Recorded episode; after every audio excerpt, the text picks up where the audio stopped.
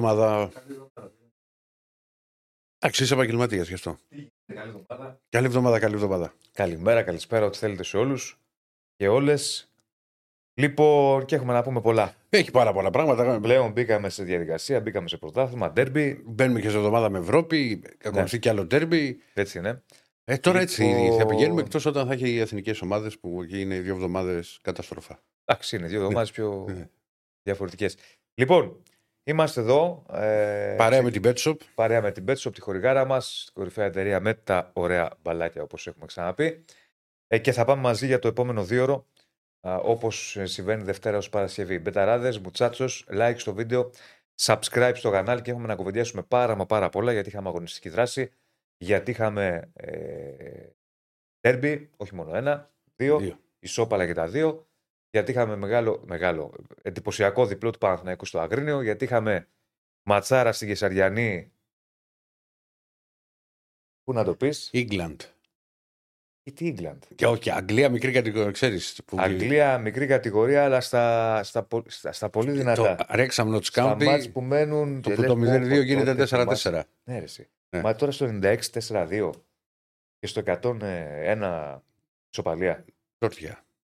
Αποβολές, είχε. Είχε, είχε, μιλάμε τα για πάντα μάτς είχε. Καταπληκτικό. Τέλος πάντων, έχουμε πάρα πολλά ε, και θα τα συζητήσουμε. Θα κάνουμε τις αναλύσεις πάρα πολύ για τα δύο ντέρμπι και για τα υπόλοιπα μάτσα, αλλά κυρίως θα σταθούμε στο ντέρμπι. Θα μιλήσουμε με τους ε, ρεπόρτερ. Εντάξει, τον έξι θα το βγάλουμε, θα είμαστε μαζί. Ναι, Ξέρεις, γιατί ναι, ναι, θα πάτε συζητάμε μαζί του ταυτόχρονα. Ε, Άγιο Ολυμπιακό. Εν πάση περιπτώσει, θα μιλήσουμε με όλους τους συνεργάτες μας και θα τα βάλουμε κάτω. Λοιπόν, πάμε να δούμε λίγο αρχικά τι έγινε. Ε, στο... Και φυσικά καλημέρα σε όλους που μας στέλνετε, σε όλα τα παιδιά και σας Και ευχαριστώ. στον γίγαντα τον Εμίλιο που είχε παίξει άντερ την Κηφισιά. Ωραίος. Καλά πήγε αυτό. Παιδόν. Ναι. Ε, πάμε να δούμε λίγο τι έγινε στην αγωνιστική γη. Στέφανε. Βεβαίως. Λοιπόν, ρίχτω κύριε Στέφανε. Να δούμε λοιπόν λίγο τι έγινε στην αγωνιστική συνοπτικά η οποία ολοκληρώθηκε, η οποία είχε εξαιρετικό ενδιαφέρον. Το έχουμε φίλε; Το έχουμε. Λοιπόν, εδώ Πάρα πολλά γκολ είχε αγωνιστική. να ξέρεις. ναι, δεν τα βλέπουμε όμως εμείς τώρα και Στέφανε. Εν πάση περιπτώσει, θα τα δω εγώ. Μμ. Ε, για μισό λεπτάκι. Βλέπεις εσύ τίποτα από εκεί, Ρακλή, δεν βλέπεις; Όχι, αφού είχε τα μηνύματα. Έχει τα μηνύματα. Λοιπόν, είχαμε την αγωνιστική λοιπόν και όλα τα μάτς τα οποία είχαμε για την ε, τέταρτη αγωνιστική μέρα της Σύχημα Super League, Λαμία Όφη 2-2, το Σάββατο αυτά τα παιχνίδια, Πανετολικός ε, Παναθηναϊκός 0-5 στο εντυπωσιακό πέρασμα του Παναθηναϊκού από το Αγρίνιο. Α, είχαμε την Κυριακή Αστέρας ΠΑΣ Γιάννινα 2-2, Κηφισιά Πανσερραϊκός 4-4, ΠΑΟΚ Άρης 0-0, ΑΕΚ Ολυμπιακός 1-1. Τι παρατηρούμε από την Κυριακή; Δεν είναι και συνηθισμένο. Όλα χ. Όλα χ. Όλα. Όλα χ και αρκετά γκολ. Δηλαδή, αν δεν είχαμε το ΠΑΟΚ Άρης 0-0, έχει 4, Όλα τα 8-12 και 2-14 γκολ. Καλά, παρατήρησε και το Σάββατο είχε χ. Αν εξαιρέσεις τον Παναθηναϊκό και είχε χ και το Λαμία ΟΦΗ. Επί της ουσίας έχουμε μια αγωνιστική με όλα χ και ένα διπλό. Ναι. Δεν υπάρχει κανένας άσος. Άρα παίξτε όλοι άσος τον Ατρόμητο σήμερα. Ναι. Που παίζει με το βόλο. Ένα 90. Ε, ε, παίξτε. Ένα 90. Ένα- Γιατί είναι άσχημο το 90 Ηρακλή μου; Όχι, Διονύση μου, δεν είπα εγώ κάτι τέτοιο. Στις 6 λοιπόν σήμερα πάμε να δούμε και μ, βαθμολογία. Κύριε Στέφανε. 1,81 το έχεις στην Betshop. Με ένα 81. Α, θα Δεν είναι άσχημο. Δεν είναι άσχημο καθόλου. Στη βαθμολογία πρώτος Ολυμπιακός με 10 βαθμούς μετά την ισοπαλία με την ΑΕΚ. Δεύτερος ο Παναθηναϊκός με 9 έχει το απόλυτο. Έχει ένα μάτι λιγότερο βέβαια ο- από τον Ολυμπιακό και από άλλες ομάδες. Ο Όφη στους 7. Ο Πάοκ στους 7. Ο Πας Γιάννα στους 5. Η ΑΕΚ έμεινε πίσω στους 5 βαθμούς. Επίσης με ένα μα λιγότερο. με επίσης με ένα μας λιγότερο φυσικά. Ο... Η Λαμία στους 5, Άρης, Αστέρας και Φυσιά στους 4 βαθμούς, Πανσεραϊκός στους 3, ο Πανετολικός στους 2, ο Βόλος στον 1 βαθμό και ο Ατρόμητος δίχως βαθμό στο, ε, παιχνίδι, στο, στο πρωτάθλημα αυτό. Επόμενη αγωνιστική, να δούμε τι έχει. Ε, τι, έχει το ΑΕΚ Παναθηναϊκός. Λοιπόν, έχουμε καταρχάς στις 23 του μήνα Όφια Ατρόμητος, Μμμ. Πανσεραϊκός Λαμία. Έχει Ολυμπιακός και Φυσιά στις 5. ε, την Κυριακή, Άρης Πανατολικό στις 7.30, ο Βόλος στις 5.30, συγγνώμη, ο Βόλος με τον Αστέρα Τρίπολη στις 8, πας για ένα πάω στις 8.30 και τη Δευτέρα έχει το ντέρμπι Παναθηναϊκός ΑΕΚ, δεύτερο σερή ντέρμπι για την Ένωση και πρώτο ντέρμπι της σεζόν για τον Παναθηναϊκό. Λοιπόν, πάμε να ξεκινήσουμε. Πάμε να ξεκινήσουμε. Θες να πεις εσύ που το έχεις δει αρχικά πρώτος. Δηλαδή... Εντάξει, εγώ θα τα συζητήσουμε Ναι. και με τον Νάκη και με σένα. Μοιρασμένο παιχνίδι ήταν. Είναι ένα πρώτο, ένα πρώτο 20 λεπτό, 25 λεπτό που η ΑΕΚ είναι καταιγιστική. Δεν υπάρχει Ολυμπιακός στο γήπεδο και λες τι γίνεται. Μμμ.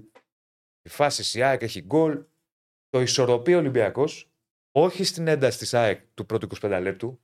Δεν είναι και εύκολο εκτός να βγάλεις ίδια ένταση τώρα, γιατί όταν είναι στην ένταση σου έχεις τον ενθουσιασμό του κόσμου. Αλλά είναι καλός ο Ολυμπιακός στο δεύτερο 25 λεπτό, 20 λεπτό μέχρι τη λήξη του πρώτου ημιχρόνου που βάζει γκολ. Έχει τη φάση του Μασούρα και η μπάση περιπτώσει το γυροφέρνει και μετά ένα δεύτερο ημίχρονο που είναι, έχει σβήσει. Είναι ένα παιχνίδι Διονύση μου με τρεις εικόνες. Πάμε, να- ναι, να βγάλουμε και τον Άκη και θα πεις για τις τρεις εικόνες και θα τα συζητήσετε και μαζί να τον Ναι. έχουμε δηλαδή και τον Άκη. Βεβαίως. Αν να βάλω ακουστικά. Λίγο, αν μπορείς, κύριε Στέφανα, να μας έχεις λίγο τα μηνύματα λίγο πιο δεξιά για να βλέπουμε και το monitor λίγο καλύτερα. Βγάλε τον Άκη, βγάλε τον Βγάλε Άκη. τον να Άκη. μιλάμε. Θα σου πω εγώ πότε θα ρίξεις κάρτες. Βγάλει τον Άκη να τον έχουμε. Για να είμαστε όλοι μαζί και να κάνουμε αυτή τη συζήτηση. Φίλε μου, δεν ξέρω γιατί δεν είναι. Σοφία πρέπει να είναι με δικαιώματα. Μου ρωτά γιατί δεν είναι Ολυμπιακός στο FIFA.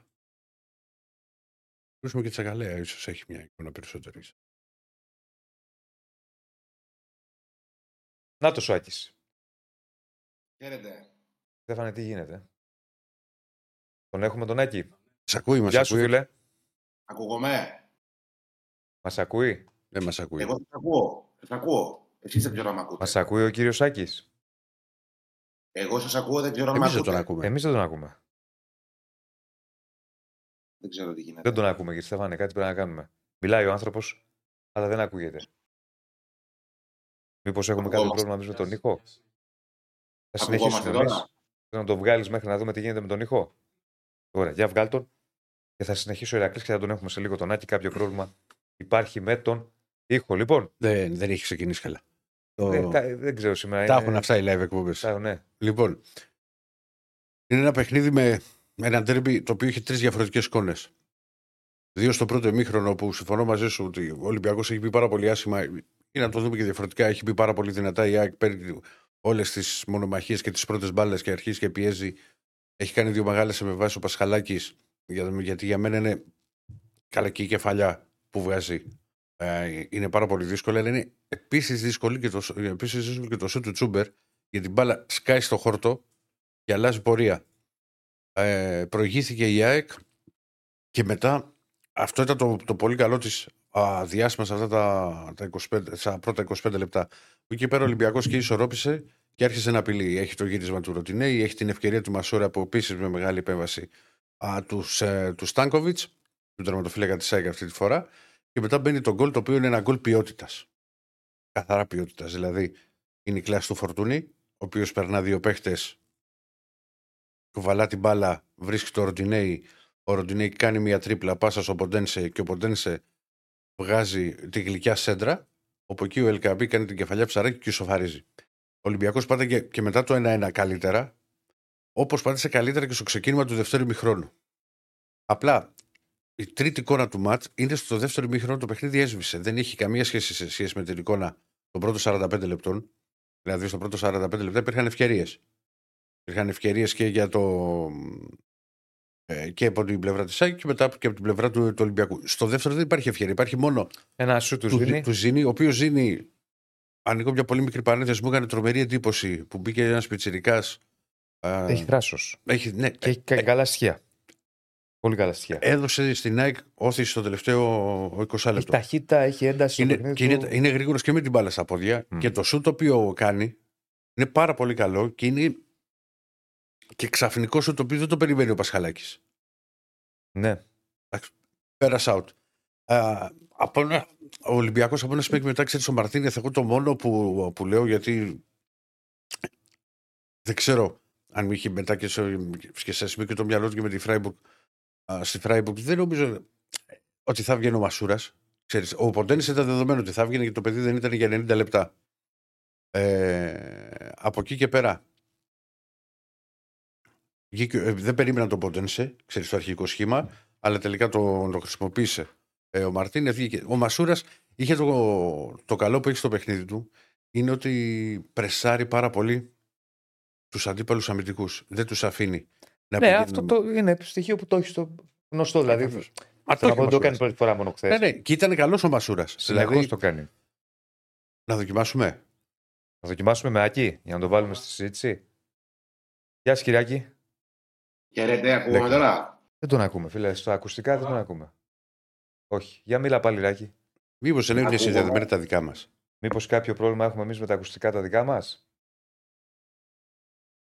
Μ' ακούτε τώρα, όχι. Ε. Δεν τον ακούς; Εμείς δεν ακούμε. Εμείς δεν τον ακούμε.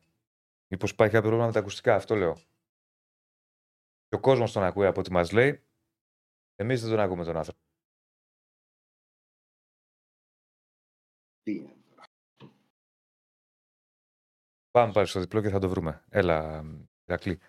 Ναι, ο Μασούρας, λέγαμε ότι ο Μασούρας γενικά το κάνει αυτό. Μα, μα βέβαια. Και είναι και ένας από τους λόγους που το θέλουν ξέρεις, και όλοι οι προπονητές. Ο θυμάσαι πόσες φορές μπορεί να έχω τσακωθεί εντός εισαγωγικών και με φίλους του, του Ολυμπιακού στον αέρα στη βραδινή εκπομπή. Ότι ο, Μα- δεν είναι τυχαίο ότι τον χρησιμοποιούν όλοι οι προπονητές του Μασούρα. Και Όχι μόνο στη, και στον Ολυμπιακό και στην Εθνική. Το, το, Ε, δηλαδή είναι θέμα σύμπτωσης. Άκου να δεις, επειδή εγώ έχω βαρθεί αυτή την κουβέντα. Ναι. Ειλικρινά σου μιλάω. Γενικά με παίκτες που Αν κάνουν ή δεν κάνουν Ναι. και τέτοια.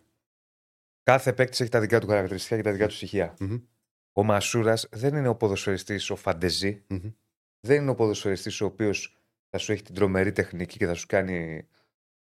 Δεν, δεν είναι φορτούνης. Μμμ. Έχει άλλα στοιχεία. Ε, βέβαια δεν έχει. Κάθε ομάδα χρειάζεται Και μια ισορροπία. ακριβώς και διαφορετικά στοιχεία. Δεν μπορεί να έχεις πέντε φορτούνιδες στην ενδεκάδα, δεν μπορεί να έχεις και πέντε μασούρες στην ενδεκάδα. Έτσι Ο είναι. καθένας έχει τα Πέντε τα- μασούρες τα- μπορεί να έχεις. Πέντε φορτούνες με τίποτα. Πέντε φορτούνιδες, δεν θα τους συμφωνώ. βρεις. Πρώτον και δεύτερον, Μμμ. αν, αν έχεις πέντε φορτούνιδες, άσε λίγο όσα φάμε και όσα αρπάξουμε. Ας πούμε. Ενώ με πέντε μασούρες, μια ισορροπία μπορείς να έχεις. Έτσι όπως έχει το ποδόσφαιρο και όπως έχει εξελιχθεί. Εν πάση περιπτώσει, επειδή πραγματικά σου μιλάω, εγώ έχω βαρεθεί αυτή την κουβέντα για, αυτούς, που ποδο- για τέτοιου τύπου παίκτες. Και... Κάθε πρέπει να αξίσει τι ζητάς από ένα παίκτη. Μμμ. Αν ο κόσμος του Ολυμπιακού ζητάει από το Μασούρα να κάνει ό,τι και ο Φορτούνης, δεν δεν θα το γίνεται. πάρει ποτέ. Ναι. Αν ο κόσμος του Ολυμπιακού ζητάει από το Μασούρα πράγματα που μπορεί να κάνει, θα πάρει πράγματα. Εντάξει, ξέρεις, το θέμα μας είναι, είναι αυτό. Ο Ολυμπιακός και στο δεύτερο μήχρονο και ουσιαστικά και μέχρι να βγει ο, ο Φορτούνης, έδειχνε ότι μπορεί να βγάλει τη φάση για να πάρει το μάτς. Ότι θα μπορούσε να κάνει. Δεν, το κα- δεν τόλμησε στο δεύτερο ημίχρονο. Δεν τόλμησε. Ναι, και από ένα σημείο και μετά και με την είσοδο του Ιμπόρα που το γύρισε με τρεις, μετά που πήγε και ο Ορτέγκα στη θέση του Έζε και τον έβαλε ουσιαστικά χαφ και κράτησε τον Κίνι αριστερά. Είναι ο Ολυμπιακός από ένα σημείο και μετά φάνηκε, ξέρεις ότι. Οκ, καλή είναι και η ισοπαλία, είναι εκτός έδρα παιχνίδι. Το οποίο δεν είναι άσχημο αποτέλεσμα προς Θεού. Δηλαδή παρέμεινε αήττητος σε ματς πρωταθλήματος στην έδρα της Άγια τρίτο α, παιχνίδι. Αλλά ας τα περσινά. Αυτό που έχει σημασία είναι ότι μια ομάδα η οποία χτίζεται, κάτι το οποίο είπε και ο Μαρτίνεθ στη, στη συνέντευξή του και στις δηλώσεις του μετά το, μετά το μάτσο, ότι ο Ολυμπιακός χτίζεται. Θυμάσαι, Διονύση, που όλη την ώρα ε, και σε κουβέντες που κάνουμε, ότι ο Ολυμπιακός δεν είναι σε καμία περίπτωση έτοιμος. Δηλαδή, Κανείς θα- δεν είναι. Κανείς δεν είναι. Α, Απλά ο, η, απλά ο η Ολυμπιακό ΑΕΚ είναι. σε σχέση με τον Ολυμπιακό Βέβαια. έχει δύο προπονητή. Ε, θα, έχει- θα ναι. μου πει κάποιος, μπορεί να στείλει ένα φίλο ΑΕΚ μήνυμα και θα μου πει ότι η ΑΕΚ έχει τις απουσίες οτιδήποτε, ναι, που είναι σημαντικές. Αλλά η ΑΕΚ όμως κυρίως είναι η περσινή ομάδα. Ενώ ο Ολυμπιακός έχει χτιστεί από την αρχή. Θα μπορούσε, αν ήταν σε. Είχε κάνει περισσότερες προπονήσεις, θα μπορούσε να έχει παίξει ο Σολμπάκεν. Ναι. Εντάξει, και άλλοι παίκτες που είναι να μπουν, δηλαδή ο Γιώβετ που μπήκε αργά. Μμ. Και άλλοι παίκτες. Εν πάση περιπτώσει, αυτό το οποίο. Εγώ θα ρωτήσω και εσένα και τον Άκη, όταν τον έχουμε. Θα φτιάξουμε το, το Ναι. ζήτημα εδώ με τα ακουστικά. Ε, είναι ικανοποιημένος ο Ολυμπιακός με το Χ ή δεν είναι; Ικανοποιημένος.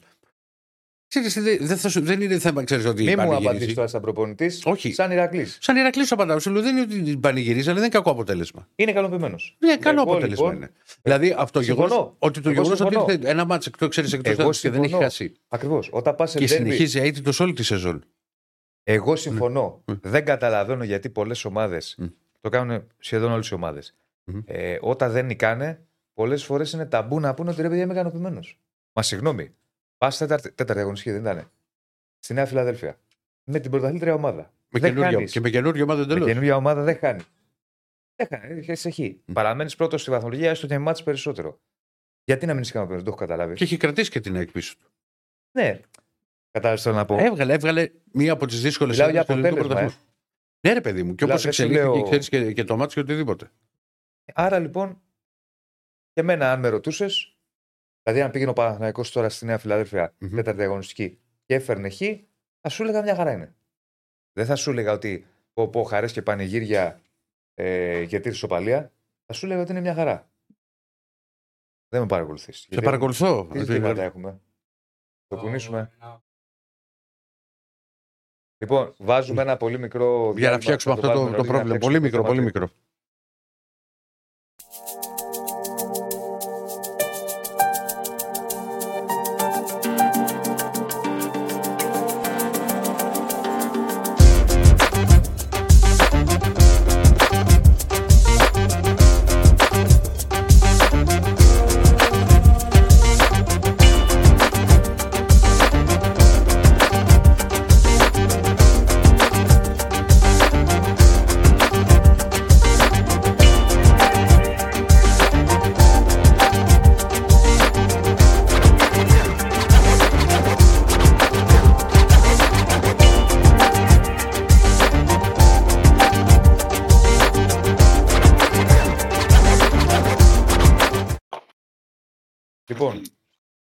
Νάτο. Τον έχουμε Για και τον μιλά Άκη, ρε Άκη, να διορθώθηκε δούμε το τι πρόβλημα. γίνεται.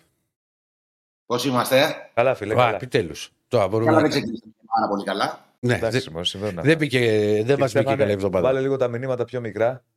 Να βλέπουμε να λίγο τον βλέπουμε Άκη. την οθόνη να βλέπουμε τον Άκη. ρε φίλε, Δεν το βλέπουμε. Μμ. λίγο, λίγο, χαμήλωσέ τα. Τι έγινε; Λέγαμε Εντάξει. εδώ πέρα. Κατα, Καταρχάς, να ξεκινήσουμε να μας πεις και στην εικόνα το ρεπορτάζ Ναι. της ΣΑΕ και τα λοιπά. Και μετά, επειδή ρωτούσα τον Ηρακλή, θα, σου- θα ρωτούσα και εσένα, αλλά αργότερα για το αν μένεις ικανοποιημένος από το αποτέλεσμα.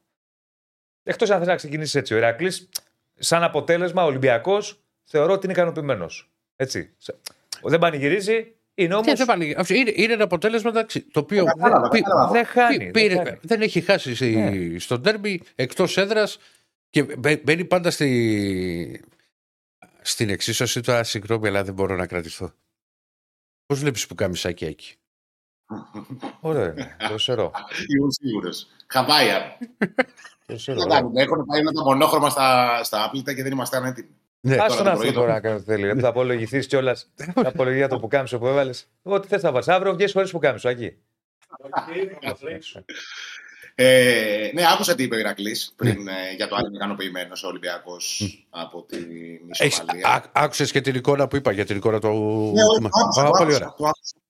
Ε, εγώ καθαρά υποκειμενικά και το λέω εντελώς προσωπικά. Ας πούμε, η αίσθηση που μου μένει εμένα είναι ότι εγώ δεν είμαι ικανοποιημένος. Από... Ε, δεν νομίζω ότι η ΑΕΚ μπορεί να είναι ικανοποιημένη από την ισοπαλία με το, δε- με το δεδο- με δεδομένο ότι η ΑΕΚ είναι η έτοιμη ομάδα. Δηλαδή έπαιζε με μια ομάδα που μοντάρεται Σωστό είναι παίζοντας. αυτό που λες. Είναι ανέτοιμος. Ενώ η ΑΕΚ είναι η περσινή ΑΕΚ με τον ίδιο κορμό. Μόνο, μόνο ο Πόνσε ε, ήταν καινούριο πρόσωπο σε σχέση με την ΑΕΚ της περασμένης σεζόν. Και ξέρεις, υπάρχει μια, μια απέτηση παραπάνω από την ομάδα που διατηρεί τον κορμό της. Ε, από που, την είχε περασμένη ομοιογε- που είχε ομοιογένεια που δεν χρειάζεται να μάθει ο ένα το παιχνίδι του άλλου. και δεν είναι μια, μια οποιαδήποτε ομάδα. Έτσι. Δηλαδή δεν είναι μια οποιαδήποτε ομάδα που έχει καλό κορμό. Είναι η ομάδα που πήρε τον double στην Ελλάδα πέρσι. Πήρε και τους δύο εγχώριους τίτλους. Οπότε περίμενα κάτι καλύτερο. Παρ' όλα αυτά, ε, αυτό που κρατάω είναι ότι τα ταβάνια της ΑΕΚ είναι καλά, είναι πολύ ψηλά. Δηλαδή ήταν πολύ ψηλού επίπεδου και σε ένταση και σε ποιότητα η απόδοσή της στο πρώτο 25 λεπτό του παιχνιδιού. Έχει πει πάρα πολύ δυνατά. Έπαιξε ρόλο βέβαια και το γήπεδο. Το Ναι. παιχνίδι έγινε στη Φιλανδία. Είχε τον κόσμο της μαζί και πήρε αυτή την ορμή. Όμως, λίγες φορές, ακόμα και την περσινή σεζόν, η ΑΕΚ μπήκε σε ντέρμπι τόσο καλά. Σε αυτό, το- δηλαδή, δημιούργησε, ε, απείλησε καθαρά, ας πούμε, στο πρώτο ημίχρονο μέχρι τον γκολ, ε, με τον Τσούμπερ μέσα από την περιοχή. Είχε την κεφαλιά του Μοχαμάντη από μια στατική φάση που εκτέλεσε ο Ελίασον. Βρήκε τον γκολ ε, με τον Πόνσε. Ε, ήταν και η φάση του πέναλτη που δεν δόθηκε, αλλά παρόλα αυτά ήταν μια σοβαρή απειλή ε, η συγκεκριμένη. Ήταν, δηλαδή, τριμπλάραν οι παίκτες της ΑΕΚ μέσα στην περιοχή του Ολυμπιακού. Ε, είχε ορμή, ε, ήταν ουσιαστική στην απειλή της. Όμως ξαφνικά μετά το, μετά το 1-0, ε, σαν να έφυγε από το γήπεδο η ΑΕΚ. Έσβησε πολύ απότομα, σε βαθμό που δεν το συνηθίζει. Δηλαδή, εγώ περίμενα ότι, ξέρεις, είχαμε μια κουβέντα πέρσι στη, στον περίγυρο της ΑΕΚ, ότι κόβουν το ρυθμό τα καπνογόνα που ανάβανε μετά τα γκολ και έκοβε από την ομάδα την, την ορμή που είχε για να, να πιέσει τον αντίπαλο, να εκμεταλλευτεί αυτή την, ε, την ορμή που είχε, ας πούμε, και το aggressive ε, στοιχείο που έχει πολύ ΑΕΚ του Αλμέιδα, για να βρει και δεύτερο γκολ. Χθες δεν είχε το καπνογόνα, πέρασε, ε, ξεκίνησε το παιχνίδι κατευθείαν. Ε, δεν κατάφερε όχι απλά να πιέσει η ΑΕΚ, έχασε και πάρα πολλά μέτρα και έδειχνε το μάτς ότι παρότι ο Ολυμπιακός, δηλαδή μέχρι τον γκολ, το γκολ αν δεν κάνω λάθος, του Ελκαμπή ήταν η πρώτη τελική προσπάθεια μέσα από την περιοχή της ΑΕΚ. Εδώ ε, ταυτόχρονα, α... Άκη, να πω εσύ την ώρα που μιλάς, και μια και πήγες τώρα, είπες και για τελική. Βλέπουμε εμείς ναι. και μια στατιστική απεικόνηση, τη βλέπει mm-hmm. και ο κόσμος, του ντέρμπι. Όσο μιλάς δηλαδή και εσύ, πέφτει, πέσει κάρτα εκεί από, από όπτα. Κοίτα. Ο... Μα δείχνει λίγο σε, α... σε αριθμούς, ναι, ναι, γι' αυτό το λέω. Μα δίνει σε αριθμούς τι έχει γίνει στο ντέρμπι. Ηρακλή, κάτι πεις να πεις; Λέω που είπε ότι ήταν η πρώτη φάση ξέρεις, που απείλησε ο Ολυμπιακός μέσα από την περιοχή ήταν και το γύρισμα ξέρεις, του, του Ροντινέη. Ο Ολυμπιακός αρχίζει να κερδίσει μέτρα μετά το, το, το, το 25. Α, τελική. Τελική δεν, δεν είχε γίνει τελική. Γι' αυτό δημιουργήθηκαν κάποιες προποθέσει, mm-hmm. όμως δεν υπήρχε τελική εντός της περιοχής. Η ΑΕΚ έφαγε γκολ στην πρώτη τελική. Γίνονται αυτά, δεν το λέω από αυτή την άποψη. Όμως το κακό ήταν ότι η εικόνα του παιχνιδιού έδειχνε, ρε παιδί μου, ότι έδειχνε έναν Ολυμπιακό να απειλεί και την ΑΕΚ να χάνει μέτρα. Δηλαδή δεν μπορούσε η ΑΕΚ στο τελευταίο 20 λεπτό του πρώτου μηχρόνου. Άκη μου, μην το, κουρα... Άκη, μην το κουρασμό. Όπως φαινόταν στα πρώτα 20 λεπτά ότι η ΑΕΚ θα βάλει γκολ. Έτσι, ε, ε, έτσι, έτσι φαινόταν και ναι. στο δεύτερο 25 λεπτό του μαζί με τις καθυστερήσεις του πρώτου μηχρόνου ο Ολυμπιακός εσωφαρίσει. Να πω, εδώ, να πω εδώ, μια και βλέπουμε την κάρτα επειδή τη βλέπω. Mm-hmm. Βέβαια, και Στέφανε, κάποιο πρόβλημα υπάρχει με τα σουτ. Ωραία, ωραία, θα τη διορθώσει. Ε, μέχρι να τη διορθώσει, αυτό το οποίο βλέπουμε είναι ότι τα περισσότερα σουτ τα είχε ο Φρέιρε. Ο Φρέιρε είχε και μάλιστα. Τρία. Εντάξει, ο Φρέιρε είχε και μια, μια κεφαλιά στο, στο τέλος του ημιχρόνου που ήταν μόνος, αλλά δεν την πήρε καλά. Αν τη θυμάστε τη φάση προς το τέλος του πρώτου ημιχρόνου. Ναι. Από σέντρα από δεξιά. Κοίτα, γενικά και εγώ αυτό που είπα ήταν ότι ένα παιχνίδι ένα ντέρμπι το οποίο είχε τρεις εικόνες. Είχε το πρώτο 25 λεπτό, το δεύτερο 25 λεπτό. Βγάλει δηλαδή, να το φτιάξεις και, και Στέφανε την κάρτα, βγάλει. Α, ωραία. Του ημιχρόνου. Και στο δεύτερο που έπεσε πάρα πολύ ο ρυθμός που δεν είχε φάσεις. Δηλαδή είναι μόνο η φάση του Ζήνη στο 70. Ε, φαντάζομαι ότι στο δεύτερο ημίχρονο, εγώ δηλαδή που σημειώνω πάντα τις τελικές και από πού γίνεται. Δεν είχε τίποτα. Ήταν ένα σουτ του Ζήνη και ένα σουτ ή, ή του Μασούρα ή του Φορτούνη που κόντραρε και πήγε κόρνερ. Κόρνερ. Ναι. Ε, δεν υπήρχε άλλη τελική προσπάθεια στο δεύτερο ημίχρονο. Δεν υπήρχε. Δεν... Ήταν εντελώ διαφορετικό παιχνίδι. Δηλαδή, άλλο το πρώτο ημίχρονο, άλλο το δεύτερο. Να τα πούμε λίγο λοιπόν τώρα, επειδή δεν το βλέπει ο Άκης, μια παρένθεση. Απλά λίγο τη στατιστική απεικόνηση και συνεχίζουμε την κουβέντα. Βλέπουμε εδώ 10 σουτιά και 9 Ολυμπιακός. Δείχνει το, το μοιρασμένο ας πούμε, του πράγματος σε ό,τι έχει να κάνει με τις τελικές και με τις φάσει. σω ελαφρώ περισσότερο η, σε επιτυχία πάσες 72% η ΑΕΚ, 68 Ολυμπιακός. Κατοχή 56-44 επί τη ΑΕΚ. Πάντως, σε αυτό που είπες με, το, με το ποσοστό επιτυχίας στις πάσες, είναι ψηλομεγάλο σε σχέση με την πίεση που κάνουν οι δύο ομάδες πάνω στην μπάλα. Σου είπα για ποιο λόγο. Ναι. Επειδή πιέζει πολύ η για να κλέψει μπάλες που έκλεψε. Επειδή και ο Ολυμπιακός πιέζει για να κλέψει μπάλες. Δεί, ε, δείχνει ότι ήταν ντέρμπι και ότι οι δύο ήταν πιεστικοί. Ναι. Αυτό. αυτό. Έτσι. Σε, κοίτα, μάλλον να το πούμε διαφορετικά. Για ντέρμπι είναι καλά. Άμα ήταν ΑΕΚ. Α, καλά, μην το συζητάς. Θα σου έλεγα τραγικό ποσοστό. Ναι, ναι. Ε, βλέπουμε επίση. Βέβαια, η ΑΕΚ δεν ήταν, δεν ήταν όσο πιεστική. Δηλαδή, ήταν πιεστική κατά διαστήματα. Ήταν για μένα και αυτό είναι το και το προβληματικό κομμάτι. Και δεν ξέρω πού οφείλεται. Αν έχει να κάνει δηλαδή. Αν είναι αγωνιστικός ο λόγος, δηλαδή Α, τρία πράγματα μπορεί να παίζουν ρόλο στο να οπισθοχωρήσει μια ομάδα. Το ένα είναι να υπάρχει εντολή που δεν υπήρχε.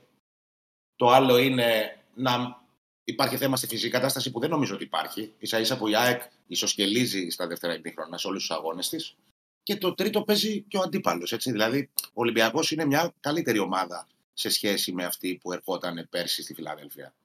Παρότι πέρσι, ξέρω εγώ, ε, πήρε και μια πολύ μεγάλη νίκη και πώς να το πω, παράξενη νίκη, ρε παιδί μου, με βάση την εικόνα του παιχνιδιού. Το 1-3 που βρέθηκε να κερδίζει και 0-3. Σε εκείνο το, σε, σε εκείνο το μάτι Ολυμπιακό και ο πρόβλημα στο πρώτο εμίχρονο που τα καλύτερη και είχε δημιουργήσει ευκαιρίες. Ναι, θέλω να σου πω, βρήκε τρεις κόντρες. Δηλαδή. Ήταν πολύ ναι. πίσω από την μπάλα και βρήκε τρεις κόντρες και τι εκμεταλλεύτηκε χάρη στην ποιότητα. Φέτος, Άκη μου, ο Ολυμπιακός θα πάει σε όλα τα παιχνίδια. Θυμάσαι που το λέγαμε εδώ και, και πριν τον τέρμπι, ότι θα πάει να παίξει το παιχνίδι του. Δεν του βγήκε στην αρχή, του βγήκε στο δεύτερο μισό του πρώτου ημιχρόνου να κρατήσει μπάλα και να δημιουργήσει, ξέρεις, αυτός από μόνος του τις προποθέσει. Έχει ένα πλάνο ο Μαρτίνεθ. Έχει κατεβάσει μια δεκάδα επιθετική. Άμα, το, άμα τη δούμε την, την δεκάδα για παιχνίδι εκτός έδρας, για τέρμι εκτός έδρας, έχει και Φορτούνη, έχει και Ποντένσε, έχει και τον Μασούρα και τον Ελκαμπή. Δηλαδή έχει πάρει και με δύο παίκτες στον άξονα τον Έσε και, το, και τον Ματί Καμάρα παλαιότερα. Μετά πήγε να τη σώσει την παρτίδα. Δηλαδή, μετά του λέει πάμε να πάρουμε την ισοπαλία με Κοίτα, βάση τις που έκανε. Με και βα... καλά έκανε. Δεν το λέω. Δεν το... Για, να, ε, για, να, για να απαντήσω και σε ένα φίλο που το, το είδα το μήνυμα ότι, που μου λέει ότι σοβαρέψου, μου λέει αντίπα, εμείς πάμε παντού για την νίκη. Δεν είπα ότι ο Ολυμπιακός δεν πήγε για την νίκη. Αλλά στο τέλος της ημέρας, στο τέλος της ημέρας αυτό μάτς ήρθε ένα-ένα και δεν υπήρχαν οι προποθέσει για να μπορέσει ο Ολυμπιακός να διεκδικήσει κάτι καλύτερο. Το, το μετά γύρισε με, να παίξει με τρεις στον άξονα όταν έβαλε τον Ιμπόρα, μετά μπήκε ο Ορτέγκα αριστερό χαφ, γιατί προφανώς ο Σολμπάκερ δεν είναι ακόμα έτοιμος για να παίξει περισσότερο. Ο Γιόβετιτς μπήκε το παιδί, έπαιξε πάρα πολύ λίγο. Δεν βοήθησαν τόσο οι αλλαγές, ο Σκάρπα και ο Μπιέλ, όσο περίμενε ο Μαρτίνεθ. Και αφού βλέπεις ότι το ματς είναι στο 1-1, σου λέει: OK, okay, εγώ και παίρνεις την ισοπαλία και προχωράς. Προχωράμε μέσα στην αρχή ακόμα. Με, μισό λεπτό. Θα την ξαναπώ την αμαρτία μου. Δεν καταλαβαίνω γιατί είναι κακό σε ένα μάτς μια ομάδα να θέλει να πάρει το χ. Δεν το καταλαβαίνω. Το λογικό είναι. Όχι, απλά σου λέω ότι δεν πήγε να πάρει το χ. Ξέρεις, Άλλο, όλες, προέκυψε μέσα στο παιχνίδι. Όλοι μεγάλοι. του παιχνιδιού συμβιβάζεσαι όμως με, κάποια, με κάποιες... Όλοι μεγάλοι. Είχε, είχε πέσει πολύ ωραία στο δεύτερο. Και απλά άλλο, άλλο, λέω, άλλο λέω. Πρέπει και... λίγο, παιδιά, και για το φίλο Και Στέφανε, ανέβασε το τώρα, σε τώρα το, το δεσίλα εδώ που το έχουμε κλειστό. Το air condition. Ναι. Λέω λοιπόν ότι και για το φίλο που σου στείλει το μήνυμα, όλοι οι μεγάλοι, Παναθυνακό, Ολυμπιακός, ΑΕΚ, οποιοδήποτε πάει για την νίκη. Mm. Προφανώς. Σε ένα μάτσο όμως δημιουργούνται συνθήκες, δημιουργείται μια κατάσταση. Χιλιαδίο μπορεί. Να σου θυμίσω, να σου πω κάτι. Το, το 0-0 το περσινό που είχε κάνει φοβερή φάουσα, το μεταξύ μας. Στο τέλος του αγώνα, ο Παναθυνακό σου λέει αυτό που θα πω. Δεν μπορούσα να πάρει. Στο Καραϊσκάκι. Ναι. ναι. Έτσι, μα, ένα μάτς μπορεί να σου πάει με χίλια... Γιατί να μην είσαι ικανοποιημένος με μια ισοπαλία. Ε, λίγο τα μπερδεύουμε τα πράγματα και βάζουμε μέσα το παδικό, που προσωπικά το γράφω εκεί που δεν πιάνει μελάνη, για να σου είμαι απολύτως ειλικρινής. Δεν μπορώ να καταλάβω γιατί αυτό το, το θεωρούμε λίγο. Τι ταμπού είναι αυτό, δεν το καταλαβαίνω ειλικρινά. Δεν είπε κανείς ότι θα πανηγυρίσει ο Ολυμπιακός και θα πάει στο, στο Πατσαλιμάνι ναι. το βράδυ που πήρε ισοπαλία με την ΑΕΚ. Αλλά γιατί να μένει ικανοποιημένος όταν παίζει με την πρωταθλήτρια, είναι πιο έτοιμη η ΑΕΚ, ο Ολυμπιακός έχει νέα ομάδα. Λέω, λέω εγώ έτσι όπως το ναι, βλέπω ναι. έτσι. Παίζεις, είναι νωρίς το πρωτάθλημα, πολύ νωρίς, και παίζει στην έδρα της ΑΕΚ. Και έρχεται ένα-ένα. Και παραμένει πρώτος και κόβει βαθμούς από την ΑΕΚ. Γιατί να μην είναι ικανοποιημένος; Ναι, παιδί μου, έτσι όπως σου λέω εξελίξει. έτσι όπως πήγε το Δεν είναι κακό αποτέλεσμα. Ακριβώς. Αυτό λέω. Άρα, γιατί ο φίλο. Τέλος πάντων. Να συνεχίσουμε λίγο. Να πω καταρχάς ότι έχει, τρέχει ένα πόλ πια ομάδα μένει ικανοποιημένη από την ισοπαλία στο τέρμπι. ΑΕΚ Ολυμπιακός καμία. Ε, και συνεχίζουμε λίγο με τα στατιστικα mm-hmm. μια και τα έχουμε για να τα πούμε. Είπαμε 10%, ε, συγγνώμη, 10 σούτ η ΑΕΚ, 9 Ολυμπιακός. Είπαμε για τις πάσες ε, περισσότερα. Είπαμε για τα σούτ ο Φρέιρε. Περισσότερες επαφές ο Μοχαμάντι. Ο Ρότα έχει ένα εντυπωσιακό ποσοστό στις επιτυχίες στις πάσει του, το 87,1%. Θυμίζουμε ότι ο Ρότα ήταν και ο άνθρωπος που έβγαλε την assist στον Πόνσε. Στο Όχι, ήταν καλός ο Ρότα. Πολύ ωραία ενέργεια. Όπως επίσης, συγγνώμη, Διονύση, θα, λογικά θα συμφωνήσει και ο Άκης. Στη φάση του γκολ της ΑΕΚ είναι πολύ άσχημη η αμυντική λειτουργία του Ολυμπιακού. Πολύ κακή. Ναι, δηλαδή από το πλάγιο παίκτες... έχουν αλλάξει μία, δύο, τρεις πάσε μέχρι να την πάρει ο Ρότα να μπει να κάνει το σουτ. Ε, κάτσε. Από πλάγιο out είναι. Ναι. Πάντως αυτό που είπατε με, τα, με τις τελικές, με τα σουτ, ε, πόσο είπες Διονύση, 10, 19, 9 Ολυμπιακό. Ναι. 19. αυτό είναι από μόνο του μια διαφορετική συνθήκη σε σχέση με τα περσινά μάτς. Έτσι. Δηλαδή στα περσινά μάτς, σε όλα τα παιχνίδια, σε αυτά που κέρδισε, σε αυτά που έχασε, σε αυτά που πήρε ισοπαλία, τα σουτ ήταν ας πούμε 15-4, 15-7. Ναι. 16, Εντάξει, τώρα, 8. σε πιστεύω, εγώ Δείχνει- δεν, δεν τα θυμάμαι τώρα να σου πω τώρα τα σουτ. Τα Καθιστώ, περσινά. Δεν θυμάμαι ακριβώς, αλλά κατά προσέγγιση ήταν Ναι. κάπου εκεί. Είχε πολύ περισσότερες Μμμ. τελικές και πολύ περισσότερες ενέργειες στην αντίπαλη περιοχή. Πράγμα που δεν είχε χθες. Γιατί έμεινε πολύ χαμηλά στο, στο γήπεδο για ένα μεγάλο. Δεν κατάφερε να πατάει εύκολα την περιοχή καθόλου στο, πρω- στο πρώτο ημίχρονο, στο τέλος του πρώτου ημίχρονου. Και ελάχιστα πράγματα στο δεύτερο ημίχρονο, με εξαίρεση το timing που μπήκε ο Ζήν. Και της Το- έδωσε μια πνοή. Έδωσε Έδωσε πρωί ο πρώτος. Ζήνη και ταλαιπώρησε τον Ροντινέ, ο Ναι. οποίος- ο οποίος Ροντινέ μέχρι τότε ήταν πάρα πολύ καλός στο, στο μάτς. Από την είσοδο του Δηλαδή, Ζήνη. ο- η εικόνα του Ζήνη ήταν εικόνα, δηλαδή υπήρχε ξέρεις, μια κουβέντα στην ΑΕΚ. ε, είναι έτοιμος για την πρώτη ομάδα να πάρει πολλά μάτς σε αγώνες με ομάδες δεύτερης ταχύτητας ή στα κύπελα ή σε αυτά. Τελικά, ο Ζήνη μπορεί να μπει και να κάνει τη διαφορά ακόμα και στην τέρπη, όπως αποδείχθηκε χθες. Δηλαδή, δεν θυμάμαι λάθος του Ζήνη. Μία φορά Πόσο νομίζω είναι; τον έκοψε. 19, πόσο είναι; Ε, νομίζω ότι είναι 20. 21. 21. Έχει, Ναι. κοίτα, έχει και στοιχεία τα οποία Φοβερό όταν το πρώτο. βλέπεις, Φοβερό. λες, όπα, εδώ κάτι υπάρχει. Δηλαδή έχει Ο οποίος ταχύτητα. είναι ένα center for στην ΑΕΚ. Έτσι. Δηλαδή, στην ΑΕΚ Β πέρσι, ε, στην Αγκόλα έπαιζε ο center for. Στην ΑΕΚ Β ήταν center for στα, σε κάποια μάτια που πήρε πέρσι και ο Αλμέιδα τον καθιέρωσε στο φτερό. Μμμ. Ναι. Και για μένα η εικόνα του είναι, δηλαδή, αν συγκρίνω το πώς μπήκε ο Ζήνη στα πρώτα του παιχνίδια με την πρώτη ομάδα και το πώς μπήκε ο Γκαρσία όταν ήρθε επί Καρέρα, ε, η σύγκριση είναι ψηλοϊπέρ του Ζήνη. 100%. Δηλαδή, Είναι πολύ Και να σου πω- κοντρολαρισμένο. Να σου πω κάτι. Ναι. Τι κουβέντα θα, κάνουμε, σή- θα κάναμε σήμερα αν το σου το οποίο έκανε για εκατοστά έμπαινε μέσα. Πες ότι έμπαινε Ναι, ναι. μέσα. Και είχαμε ένα εντυπωσιακό κολλ. Τι Εντάξει, κουβέντα έγινε Ήταν πολύ ξαφνικός Πρώτο θέμα θα έπαιζε παντού. και, και πραγματικά μου έκανε εντύπωση που πήρε μια τέτοια απόφαση. Και εμένα. Και εμένα. Ναι. Πολύ μεγάλο. Θέλει Εντάξει, φάσεις εκεί εκεί, θέλει, να- ναι, δείχνει, είναι το νερό της ηλικίας, ο ενθουσιασμός, θράσος και αυτοπεποίθηση. Σου λέει Ακόμα το και η άγρια κινδύνου εντός έχω. Ναι, σου λέει εγώ το έχω. Το Δεν το έκανα. έκανα άσχημα. Κοίτα, ε, ε, είναι, είναι το πρώτο ντέρμπι τη της φετινής σεζόν. Ναι. Ε, ξέρεις, το οποίο γενικά, σε- επειδή θα ακολουθήσουν και πάρα πολλά, θεωρώ ότι θα ξεχαστεί. Από την εντάξει. άποψη, ξέρεις ότι τώρα το, ε, το συζητάμε, είναι ένα παιχνίδι στο οποίο για τον Ολυμπιακό ε, έχει το, το καλό ότι έχει- υπάρχουν πάρα πολλά περιθώρια βελτίωσης όταν θα ενσωματωθούν όλοι οι παίκτες. Έλεγα πριν ότι αν ας πούμε, ο Σολμπάγκεν είχε προπονηθεί περισσότερο με την ομάδα, θα μπορούσε να ήταν αυτός η αλλαγή αντί για τον Ορτέγκα. Να μπει ένας ποιοτικός παίκτης στα χαφ και να μπορέσει να διεκδικήσει Ολυμπιακός πράγματα ή θα μπορούσε να παίξει περισσότερο χρονικό διάστημα από Ντένσε. Όλα αυτά το είπε και ο και ο ίδιος ο Μαρτίνος ότι είμαστε λίγο μια ομάδα υποκατασκευή. Θέλουν χρόνο. Και Προφανώς εσύ. και γι' αυτό λέω εγώ θέλει στήριξη στο συγκεκριμένο ο, πλάνο. Και ο, ο Ολυμπιακός προσπαθεί να εντάξει τους νέους παίκτες μέσα από τα παιχνίδια και ε, τώρα έχει την ΑΕΚ, μετά πηγαίνει, έχει, έρχε- υποδέχεται τη Φρέιμπουργκ. Δεν υπάρχει πια χρόνος. Θα μπαίνουν οι, πε- οι ποδοσφαιριστές και θα βελτιώνονται παιχνίδι με παιχνίδι. Εντάξει, Αυτό ε, εγώ γι' αυτό είπα ότι να δούμε λίγο και το Πολ, πώς πάει το Πολ, ε, κύριε Στέφανε, μέχρι στιγμής. Βλέπω έχουν ψηφίσει 427.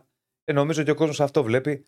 Στο ποια είναι ικανοποιημένη η ομάδα από το ποια μένει ικανοποιημένη από το αποτέλεσμα. ΑΕΚ 10% μόλις, Ολυμπιακός 57, καμία 33%. Εντάξει, Λογικό δεν είναι παιδί μου, Λογικό, αυτό, λογικό. Γιατί βαθμολογικά ο Ολυμπιακός είναι πάνω στη βαθμολογία.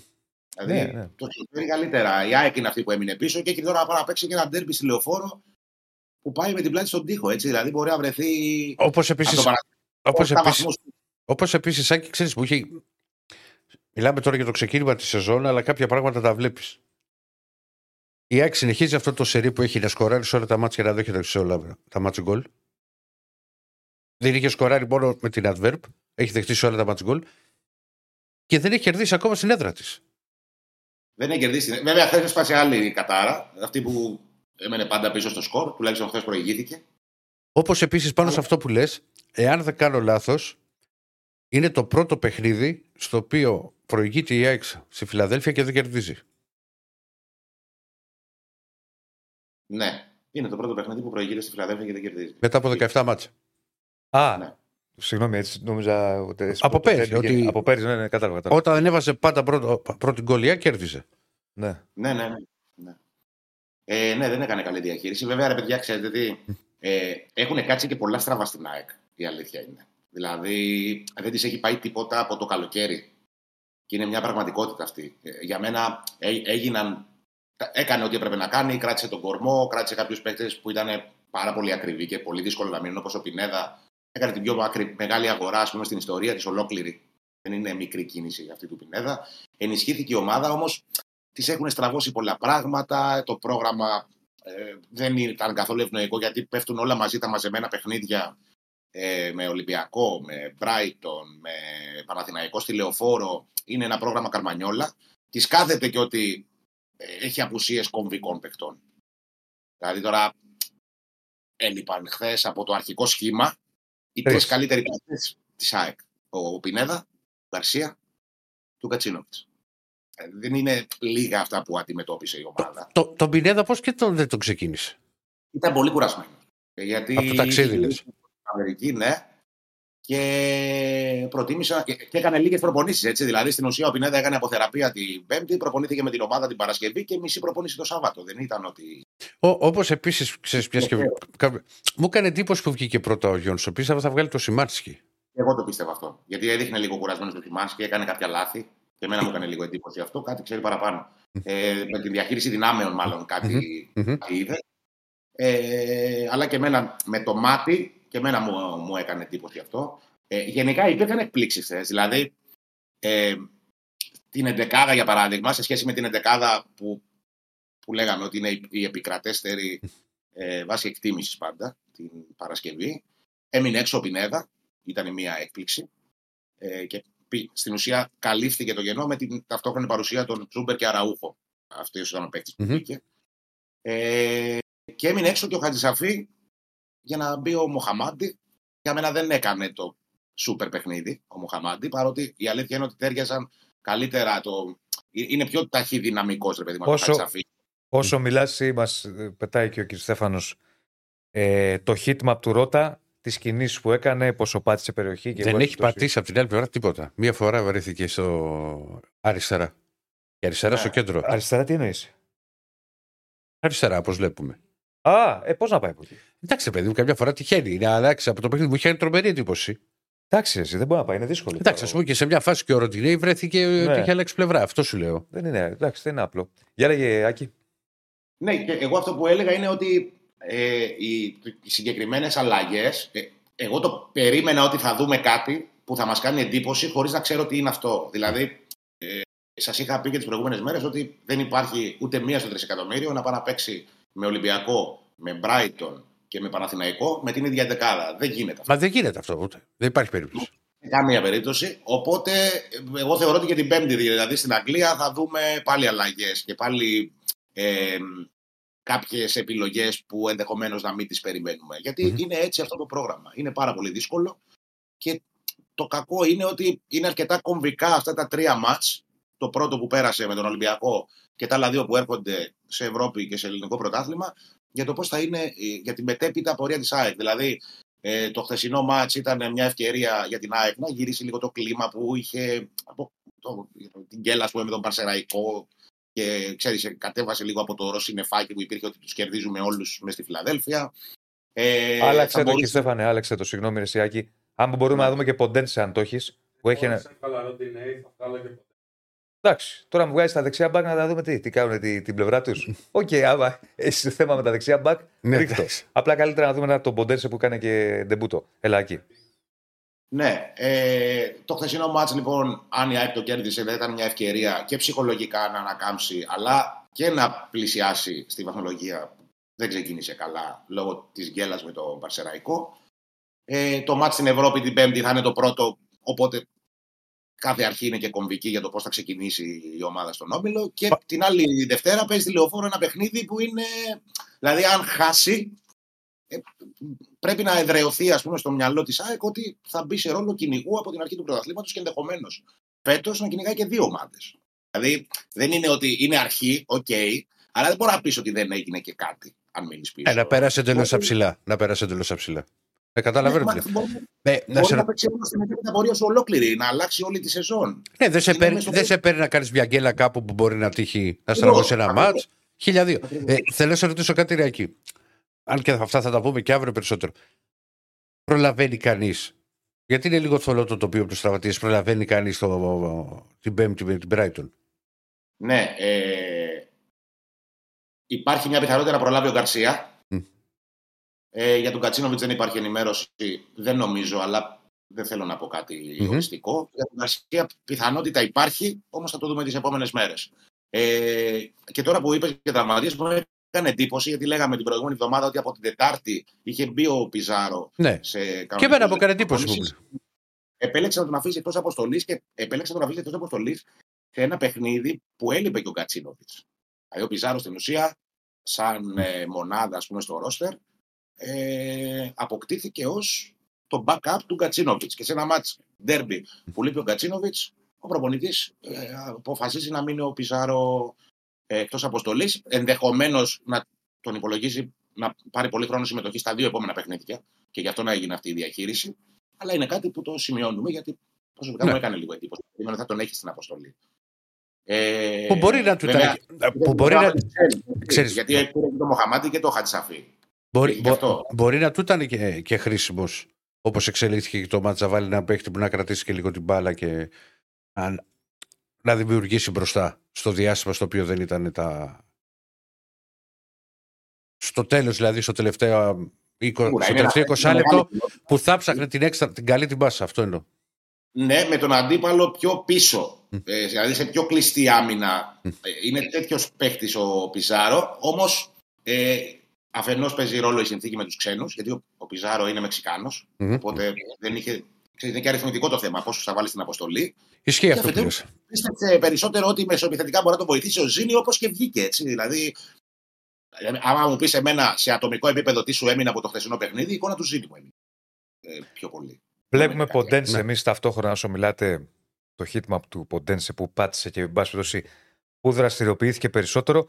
Εγώ, κύριε Στέφανε, θα ήθελα να δω μετά τον Ποντένσε. Βλέπεις εκεί που έφτασε. Που αυτό που σου λέγα ότι ο Ποντένσε; Ναι, ρε, εσύ, ο Ποντένσε δεν παίζει δεξιμπάκ όμως. Όχι, απλά σου εξηγώ ότι μπορεί να τύχει. Άλλο, ο Ρότα θα πάρει την πλευρά του. Α, μπορεί να τύχει Ναι, αυτό είναι. σε μια φάση να βρεθεί. Τώρα, ο Ποντένσε θα είναι όλα round, προφανώς. Μα ο Ποντένσε βλέπεις ότι.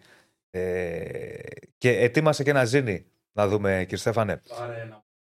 Όχι, Φέρνω και- περίμενε. Γίνα τον Ποντένσε, μην μου τον παίρνεις τώρα πάνω, πάνω να κάνω την ανάλυση. Ναι. Μην μου, το, μην μου τον τρως. Γίνα τον, γίνα τον, να δούμε τον Ποντένσε. Γιατί πήγαμε να πούμε δύο πραγματάκια για τον Ποντένσε και το Άτος. Λοιπόν, βλέπουμε εδώ ότι ο Ποντένσε, αυτό που λέει ο Ηρακλή, ενώ έχει πολλά πατήματα αριστερά, γιατί Μμμ. Ε, βέβαια, λογικό. ε, εκεί ήταν, βλέπεις ότι έχει αρκετές περιπτώσεις και δεξιά πάει και μέσα Μέχρι και δεξιά σαν πάει. δεξί μπακ έχει βρεθεί. Και σαν δεξί μπακ έχει βρεθεί κάποιες φορές. Προφανώς κάπου πήγε να Σε κάνα καλύψει. τουκλάρισμα, ναι. Ναι, σε κάνα. ή Και μετά από κάποια κάνα κόντρα στημένο, τώρα δεν, δεν θυμάμαι. Τώρα. Οτιδήποτε. Πότε και ακριβώς θυμίζουμε ότι την assist στον γκολ τη βγάζει από δεξιά. Ναι, Έτσι. από δεξιά τη βγάζει. Στο, εκεί στο... Α. Ήταν μέσα στην περιοχή ή έξω, δεν θυμάμαι. Ακριβώς στα ιστορία της περιοχής. Sorry, της βγάζει από δεξιά. Οπότε δείχνει ότι κινείται, έχει κινηθεί πολύ περισσότερο αριστερά γιατί εκεί τον Μμμ. είχε ε, βάλει, αλλά γενικώς βρέθηκε πολλές φορές ε, και σε άλλες θέσεις για να βοηθήσει την ομάδα του. Ε, Ζήνη θέλουμε, κύριε όχι Καμαρά. θετικό το, πολύ θετικό το τεπούτο του. Το δεύτερο τεπούτο. Εντάξει, τώρα Εντάξει, έχει φτιάχνει assist. τεπούτο ποτέ. Σε ντέρμπι βγάζει assist. Δηλαδή Ναι, και μόνο ναι. αυτό. Ήταν καλός, δηλαδή από, από- μετά το 25 λεπτό που ανέβηκε ο Ολυμπιακός, ανέβηκε πολύ και ο Ποντένσε. Ε, θα δούμε και Ζήνη σε Πάρε λίγο. τώρα κάπου. Ναι, γιατί έχεις λησάξει με τον Καμαρά, είναι φίλος σου. Μ' αρέσει πολύ το η θέση 6-8 και τα back. Σ' αρέσει πολύ που παίζει 6-8 και τα back. Ναι. Αυτές οι θέσεις με Ε, εδώ βλέπουμε, εντάξει, στον Καμαρά βλέπουμε ότι υπάρχει μια. Προφανώς είναι και η θέση του τέτοια. Ε, βέβαια. βρε. Είναι πολύ πατημένος, πολύ πατημένο το γήπεδο. Έχει βρεθεί σχεδόν παντού. Α, με εξαίρεση το επιθετικό κομμάτι που εντάξει, Πολύ λίγο. Ναι. λίγο, αλλά δεν, είναι και, δεν, δεν το κάνει και αυτό πάρα πολύ ο Καμαρά. Δηλαδή, ως ποδοσφαιριστής δεν είναι τέτοιος. Ε, Συνεπώς. Ο Καμαρά ήταν. Εγώ πάντα βάζω το, τον Ολυμπιακό μετά το 20 λεπτό. Και στο σχόλιο που έκανα χθες στο Σπορεφέμ, γιατί στο πρώτο 20 λεπτό κανείς δεν είχε μπει καλά στο μάτσο. Τόσο από τον Πασχαλάκη. Ο Πασχαλάκης που έκανε τις δύο επεμβάσεις. Μετά το 20 λεπτό ο Καμαρά βοήθησε πάρα πολύ με τα τρεξίματά του στο, τον Ολυμπιακό, στον να αλλάξει εικόνα. Κομβικός στο παιχνίδι της ομάδας ο Φορτούνης. Δεν συζητιέται. Δεν συζητιέται. Δηλαδή από το. Ό,τι δημιουργεί πολύ καλό Ολυμπιακό θα το κάνει ο Φορτούνης. Είναι παίκτης ο οποίος Και δεν ξέρω, εντάξει, μπορεί να θέλει και για ανάσει και για το μάτς με τη Φράιμπουργκ ή μπορεί να μην ήταν περισσότερο, αλλά όταν βγήκε ο Φορτούνη, ο Ολυμπιακός δεν μπορούσε να απειλήσει περισσότερο. Εντάξει, είναι. ε, ε, Γι' αυτό τον έχει ο Ολυμπιακός. Γι' αυτό το κομμάτι. Και του Ζήνη βλέπουμε, Άκη, θα στα πω εγώ. Το Χίτμα εντάξει, έχει κινηθεί πάρα πολύ αριστερά. Προφανώς. Πόσο Μα- έπαιξε; μόνο εκεί. Μόνο εκεί. Έπαιξε λίγο. Πόσο. Ένα πότε 20 λεπτό. Αν με τις καθυστερήσεις, Ε, 25. Λιγότερο. λιγότερο Ε, εγώ ναι. θα έλεγα. Οπότε Ε, ξέρει. με τις καθυστερήσεις το λέω. Πότε, στο Ναι, ναι. δο- Ο, οπότε ξέρεις, όταν μπαίνεις σε αλλαγή και παίζεις λιγότερο σχέση με άλλους, συνήθως θα, θα πατήσεις πολύ περισσότερο στην πλευρά σου και δεν θα έχεις τόσες ευκαιρίες να πας Μμμ. σε άλλες πλευρές, να βρεθείς κανένα στημένο κτλ. Ε, Ε, παιδί μου, αυτό είναι, είναι διαφορά. Ο Ελίασον χθες έκανε ένα καλό παιχνίδι σε σχέση με τα προηγούμενα μάτς ε, όπως τον έχουμε συνηθίσει Ο- μετά τον Ο, Ελί... Είναι ο, ο Ελίασον ε, Άκη μου ταλαιπώρησα φάντασα το κίνηση στο πρώτο 25 λεπτό. Δηλαδή του δημιούργησε θέματα. Ναι, Στα ναι, πρώτα ήταν 25 καλός. λεπτά. Ήταν καλός. Όμως, όμως, η εικόνα στο μάτι είναι ότι ο Ζήνη χθες. Ε, δηλαδή έδινε πράγματα που δεν τα έδωσε ο, ο Ελίασον στην καλή του μέρα. Δηλαδή το, το ρήγμα που δημιούργησε ο Ζήνη ήταν πολύ πιο ορατό με γυμνό μάτι. Εντάξει, είναι και Αυτή το είναι. νέο πρόσωπο, καταλαβαίνω πώς το λέει. Α πούμε, ο Άμπραμπατ δεν έδωσε κάτι που, να περί, που να- θα περίμενε η ΑΕΚ με την είσοδο του. Δεν, Ναι. δεν ήταν ο Άμραμπατ, ξέρεις αυτός ο οποίος θα ανακατεύσει λίγο την άμυνα, θα πατήσει, θα κάνει. Θα... Δεν, δεν ήταν. Δηλαδή πέρασε πολύ λίγα πράγματα. Δηλαδή κέρδισε δύο φορές πλάγιο out. Εντάξει, Τίποτα το ιδιαίτερο. Και μια σέντρα που θυμάμαι. Ναι, λίγα πράγματα. Λίγα Ενώ πράγματα. το μάτι δηλαδή ήταν. ε, Δηλαδή, Μμμ. ακόμα και στο δεύτερο ημίχρονο, η ΑΕΚ, γιατί είπε και ο προπονητής ότι είχε μια. Ανέβηκε η ομάδα σε ένταση και ότι είχε μια υπεροχή. Εγώ θα έλεγα πολύ χλιαρή υπεροχή. Δηλαδή, δεν ήταν καθόλου ουσιαστική η υπεροχή της ΑΕΚ. Δεν ήταν ότι στο δεύτερο ημίχρονο ούτε καν πλησίασε, ξέρω εγώ, το, το πρώτο 25 λεπτό του παιχνιδιού. Δεν ήταν ουσιαστική, δεν έκανε ευκαιρίες, πώς το λένε. Όμως, από τη στιγμή που μπήκε ο Ζήνη, σου έδειχνε το παιχνίδι ότι ε, μπορεί να απειλήσει η ΑΕΚ. Μπορεί να δημιουργηθούν οι προποθέσει για να απειλήσει. Αυτό έδειχνε η εικόνα του παιχνιδιού. Και μιλάμε για πόσες κέρδισε κόρνερ, ε, και ε, πέρασε το προσωπικό του αντίπαλο. Ε, έπαιξε, έπαιζε με τη μία. Δεν έκανε λάθος στις πάσει του που η ΑΕΚ είχε πάρα πολλά λάθη χθες. Ε, λάθος μεταβιβάσεις.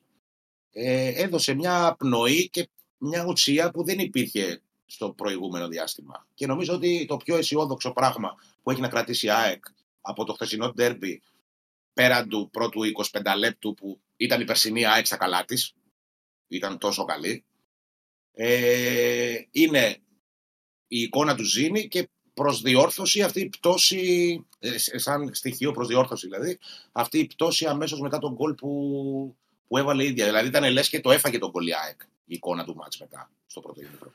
Κοίτα, είναι το ακριβώς ανάποδο. Το κατα... Δεν, δεν Βγάλτε διαφωνώ το, μαζί σου, βάλτε είναι για το, τον βάλτε Ολυμπιακό. μας τριπλό. Ε, Δηλαδή, ο Ολυμπιακός πρέπει να προβληματιστεί για το ξεκίνημά του. Δηλαδή, έχει μπει, σε- έχει μπει στο παιχνίδι σαν και ουσιαστικά κανείς παίκτης δεν είναι έτοιμος στο ρυθμό του αγώνα. Δηλαδή, παρακολουθεί.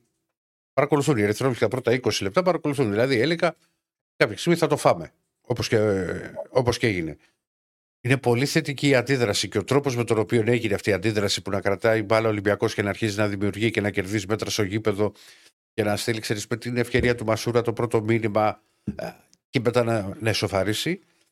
Ε, το δεύτερο ημίχρονο είναι πολύ περίεργο.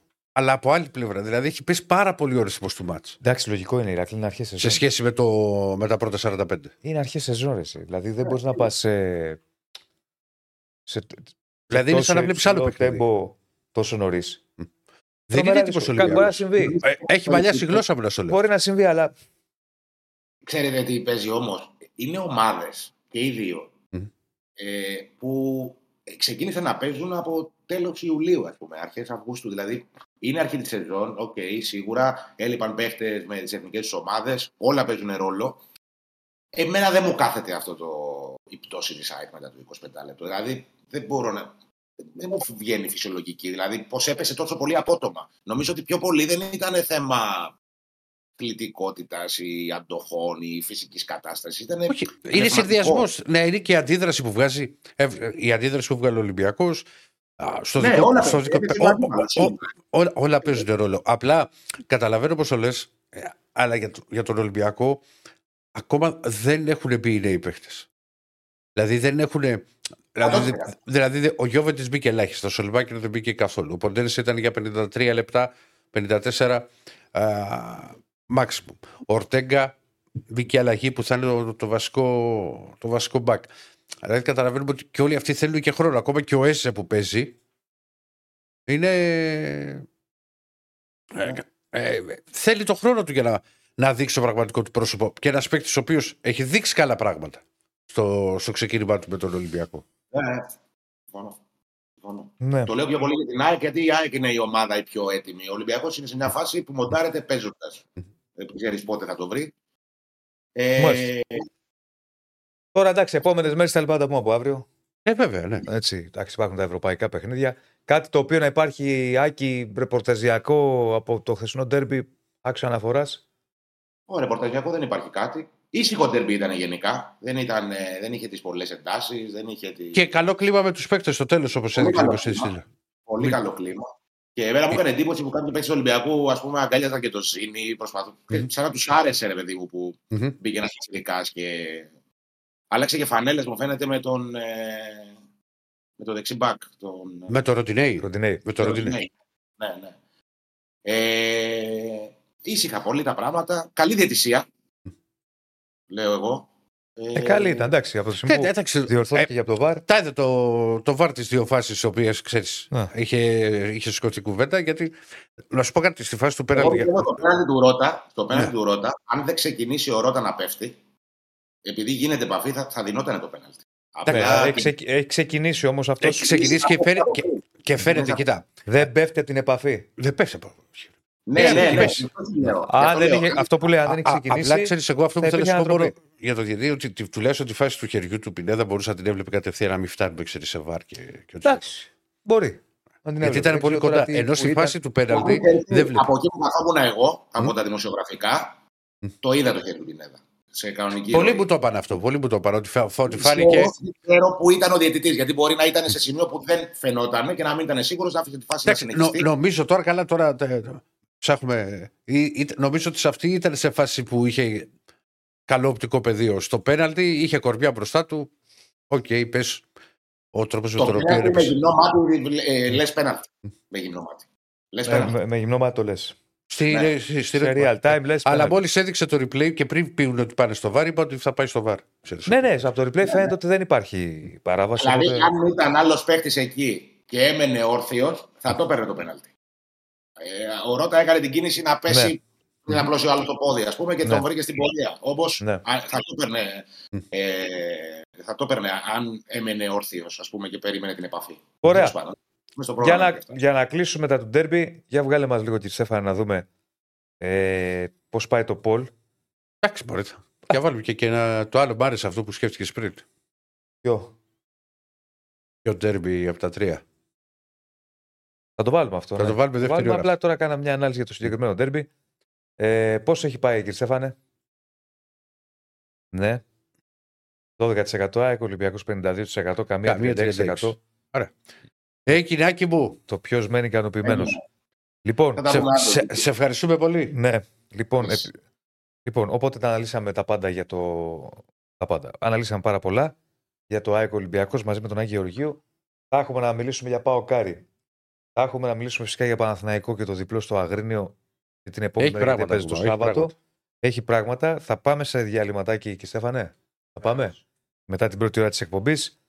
Μαζί μας ε, η BetShop, κορυφαία στοιχηματική εταιρεία με σούπερ αποδόσεις και όχι μόνο. Πάμε σε ένα διαλειμματάκι και επιστρέφουμε. Σύντομο, πολύ σύντομο. Πολύ σύντομο. Λοιπόν, και πάλι εδώ. Μαζί το πάμε. Και πάλι εδώ. Κλείσαμε πάρα πολύ για ΑΕΚ Ολυμπιακός. Έτρεξε και ένα πολ. Είδατε και πολλή ανάλυση από την όπτα. Θα φύγει το πολ και θα βάλουμε άλλο πολ τώρα. Το οποίο για μένα έχει και περισσότερο ενδιαφέρον. Ναι. Εντάξει. Γιατί δεν είχαμε δύο ντέρμπι χθες. Τρία. Άσχετα αν εντάξει, υπάρχει ξεκάθαρο προβάδισμα το τρίτο ντέρμπι. Δηλαδή Αλλά ήταν πότε δεν οριακά. ξέρεις. Ποτέ δεν ξέρεις. Εντάξει, τώρα, Την άλλη δεν νομίζω. Κυριακή. Δεν νομίζω. Τέτοιες Δεν ανατροπές, νομίζεις, φίλε, ε. δεν γίνονται. Τέτοιες ανατροπές πρέπει να είσαι πολύ ε, δυνατός. Λοιπόν, πάμε Παναθηναϊκό και μετά θα πάμε σε Παοκάρι. Παναθηναϊκός ο οποίος η αλήθεια είναι είχα πει ότι ε, δεν μπορούμε να βρούμε καινούριο κύριο Στέφανε, δεν πειράζει. Δεν από τα Γιάννη. Οκ, αφού σου αρέσει, σου αρέσει αυτή η φανέλα, μάλλον γι' αυτό. Είναι, η αλήθεια είναι το άσπρη πράσινη, είναι ωραία. Λοιπόν, ε, ο Παναθηναϊκός ο οποίος ε, χθες, ε, μάλλον στην τελευταία εκπομπή σας είχα πει όπως το έβλεπα για διπλά από ημίχρονο. Γιατί το έλεγα αυτό, Γιατί έβλεπα, μάθαινα, ας πούμε, μαθαίναμε ότι γινόταν μια καλή προετοιμασία, ήταν σε ένα καλό επίπεδο οι ποδοσφαιριστές, παρά τη διακοπή, που πάντα μετά τη διακοπή έχουμε ξαναπεί, τα παιχνίδια είναι ιδιαίτερα παύλα περίεργα. Ε, και α, απέναντί του επίσης έχει μια ομάδα η οποία μέχρι να τη δούμε ήταν ένα μυστήριο. Τα λέγαμε, θυμάσαι. Ένα προπονητής, νέο σύστημα, τριάδα στην άμυνα πίσω. Λίγο περδεμένη κατάσταση. Τώρα, είδαμε ένα Παναθηναϊκό 0-5 δεν το περίμενα, για να είμαι ειλικρινής και δεν νομίζω ότι το περίμενε και κανένας. Είδαμε ένα. πα- Μπαίνει... Εγώ είδα μέχρι το 0-3, δηλαδή μετά ξέρεις, μετά το τρία, ναι. γύρισα. Δεν είναι. Είναι ένα μάτσο το οποίο ο Παναθηναϊκός αυτό το 5-0 το παίρνει ψιλοσβηστά. Ναι, δεν διαφωνώ. Δηλαδή έχει φάσεις. Και Βγάζει διάθεση. Πανετολικός. Ε, ενώ έπαιξε με τρεις πίσω. Ναι. Ναι. άφηνα πάρα πολλούς χώρους. Δηλαδή δεν... Δεν άφηνε χώρους. Θα σου πω, μου το έπεσε πάλι. Ναι, σου είχε, πω ότι- έβρισκε χώρους ο Παναθηναϊκός. Ήταν άνετος. Έβρισκε χώρους γιατί είναι. Το θέμα είναι πώς αμήνεσαι. Ναι. Και 30 να έχεις, άμα δεν αμυνθείς καλά. Βέβαια, αυτό σου λέω, ναι. Δεν Όσο είναι και ότι παίξει έβγαινε με τρει ψηλά, και με δηλαδή. πέντε να σε Δεν πει. έβρισκε χώρους γιατί έβγαινε ψηλά. Ναι. Δεν έβγαινε ψηλά, όχι. Έμενε πίσω, αλλά και καλά δεν αμυνόταν. Μμ. Και ε, βρήκε τον τρόπο Παναθηναϊκός να σπάσει την, ε, την αντίπαλη άμυνα. Και βρήκε τον τρόπο να σπάσει την αντίπαλη άμυνα. Τρέχει το πόλο να πω. Παρένθεση ποιο ήταν από τα τρία, ποιο από τα τρία ήταν το μεγαλύτερο ντέρμπι. Άκη Ολυμπιακός Πάο Κάρι ή Κασελάκης Αχτσιόγλου. Θα δούμε τι θα πιστέψει ο κόσμος, γιατί είχαμε και πολιτικό ντέρμπι. Δεσίλια Λοιπόν. αυτά. Να ξέρετε. Ναι. Ε... Έλεγα λοιπόν ότι ο Παναθηναϊκός βρήκε διαφορετικούς τρόπους για να σπάσει, να ανοίξει μάλλον την άμυνα του Πανατολικού. Το βρήκε με ταχύτητα, το βρήκε με υπομονή. Το 1-0, το 0-1 που μπαίνει από τον Μπερνάρ έγινε με ταχύτητα. Έγινε με το Μαντσίνη να βλέπει την κίνηση του Χουάνκαρ, το Χουάνκαρ να βγάζει να σπάει την μπάλα στο πέναλτι. Ναι, ναι, ναι. Και ο Κλασική κίνηση Νάι και που τον γίνεται. Μπερνάρ. Πρέπει να σου πω επίσης ότι ο Αχουάνκαρ το είχε συζητήσει με τον Μπερνάρ αυτό και του είχε πει ότι επειδή θα, θα, θα το δουλέψουμε αυτό, θέλω να βγει στο πέναλτι. Και τους βγήκε. Αν μιλήσεις πριν το, ναι, ναι, ναι, ναι. πριν το παιχνίδι. Βρήκε τρόπο με υπομονή. Αν δει κανείς το δεύτερο γκολ, το 0-2, πάλι με τον Μπερνάρ, ο Παναθηναϊκός είχε αλλάξει πάνω από 80 πάσες σε ένα σημείο που πάμε για ημίχρονο. Με υπομονή όμως. Μέχρι να βρει τον τρόπο για να συμβεί αυτό. Το βρίσκει τον τρόπο γιατί, γιατί γίνεται ένα πάρα πολύ ωραίο κοντρόλ από τον Ιωαννίδη, ενώ του είχε την μπάλα ψηλά που την κατεβάζει χωρίς να του φύγει. Κάνει ένα ωραίο πάτημα της μπάλας, ένα τακουνάκι ο Ιωαννίδη στον Μπερνάρ και έρχεται ο Βραζιλιάνος για το 0-2. Ε, εντάξει, είναι ένα μάτσο που δεν είναι για ιδιαίτερη κριτική τώρα. Καλός Ναι. Παναθναϊκό, κακός Πανετολικό. Δεν καταλαβαίνω γιατί Το- επιμένεις σε Διονύσιο- αυτό το 3-5-2 ο Σούρερ, αν θες την άποψή μου, και από τη στιγμή που δεν έχει τους ακραίους μπακ να το υποστηρίξει. Δηλαδή, προχθές είχε βάλει το Λιάβα δεξιμπακ. Για να παίξει Που με δεν τρει- είναι δεξιμπάκ. Για να έχεις τρεις πίσω πρέπει τα μπακ σου να αλωνίζουν. Να Ε, οργιάζουν. άντε, ο αριστερός, πέσω το ρεχόν, μπορεί να το κάνει. Με κάποια επιτυχία. Ο, ο Λιάβας, όπου και σου. Τέλος πάντων, δεν με Μμμ. πολύ απασχολεί, απλά το Α, λέμε. καλά, ναι. ε, κουβέντα να γίνεται πάνω στην ανάλυσης του παιχνιδιού. Πρώτη φορά που ο Μπερνάρ κάνει χατρίκ με τον Παναθηναϊκό δεύτερη στην καριέρα του μετά το 2013. Γενικώς ο Μπερνάρ ήταν εξαιρετικός. Πέντε γκολ εκτός έδρας. Από πότε είχε; Ε, Πέρυσι στο Βόλο. Έχεις κάνει στο βολό. Μμ. Μα δεν το θυμάμαι. Πέρυσι στο Βόλο. Ε, ήταν εξαιρετικός ο Μπερνάρ. Ο Μπερνάρ, ο οποίος δεν είναι μόνο το μάτι αυτό Μμ. με τον Πανετολικό, γενικώς έχει ξεκινήσει καλά φέτος. Καταρχάς είναι σε εκπληκτική κατάσταση προπονήσει. Ένα. Δεύτερον, ο Μπερνάρ έχει κάνει προετοιμασία φέτος με τον Παναθηναϊκό. Πέρυσι δεν είχε κάνει. Και όχι απλά δεν είχε κάνει. Αλλά ο Μπερνάρ μέχρι να έρθει στον Παναθηναϊκό, που ήταν; Αραβίε. Το επίπεδο γιατί είναι χαμηλό, δεν είναι το ίδιο πράγμα. Και ένα παίκτη μπορεί να τον επηρεάσει μια χρονιά εκεί. Ναι, πα- όχι όλους πάντως. Όχι όλους. Λέω μπορεί. Ναι. Ο ίδιος είχε πει ότι θέλει να φύγει ε, γιατί το επίπεδο ήταν πολύ χαμηλό. Το είχε δηλώσει ο άνθρωπος. Άρα λοιπόν, ξέρεις, επειδή μιλάμε για ένα παίκτη με τρομερή ποιότητα, παραστάσεις, εμπειρίες κτλ. Αγγλίες, πρέπει πάντα να τους περιμένουμε αυτούς. Το, το, εγώ το έλεγα για το καλοκαίρι, να θυμάσαι και στις εκπομπές, ότι καθίστε λίγο να δούμε και δεύτερη χρονιά τον Μπερνάρ. Όλους τους παίκτες πρέπει να περιμένεις πια. Ναι.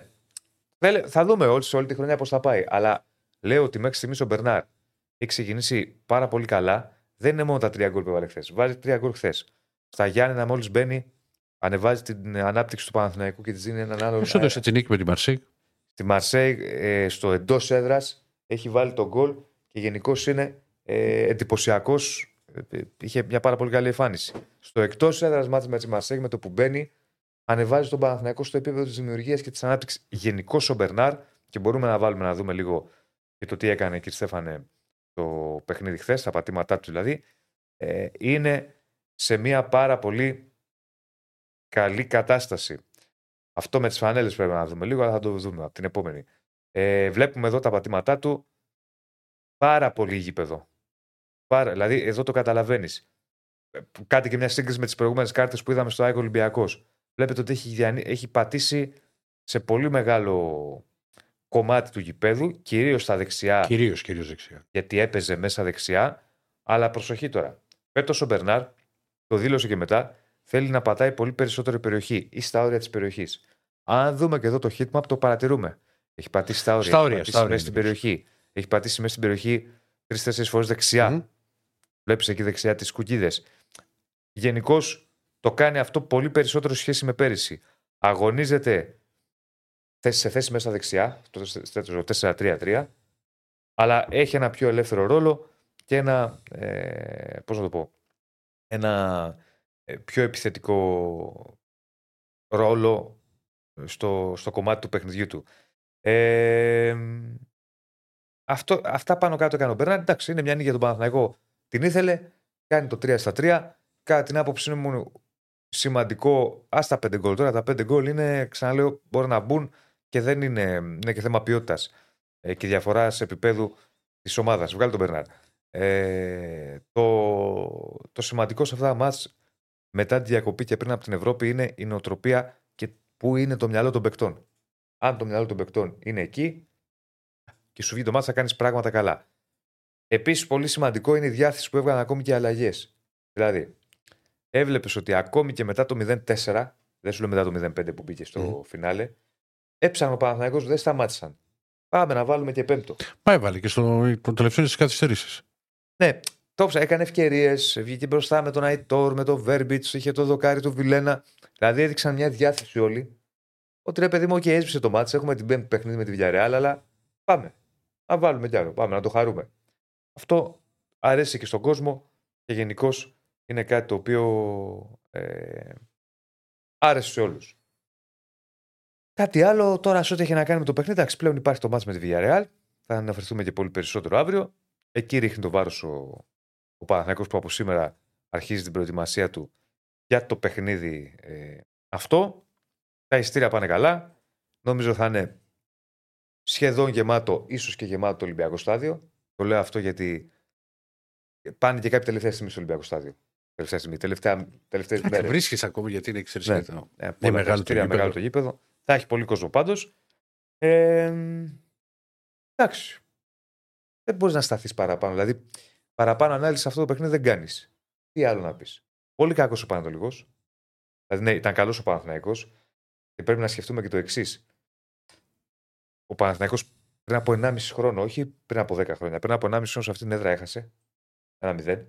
Γενικώς και να περάσει χρόνια. Πέρυσι δυσκολεύτηκε, πέρασε ένα 0 με τον κόλ του Ιωαννίδη. Φέτος πήγε και βάλε 5.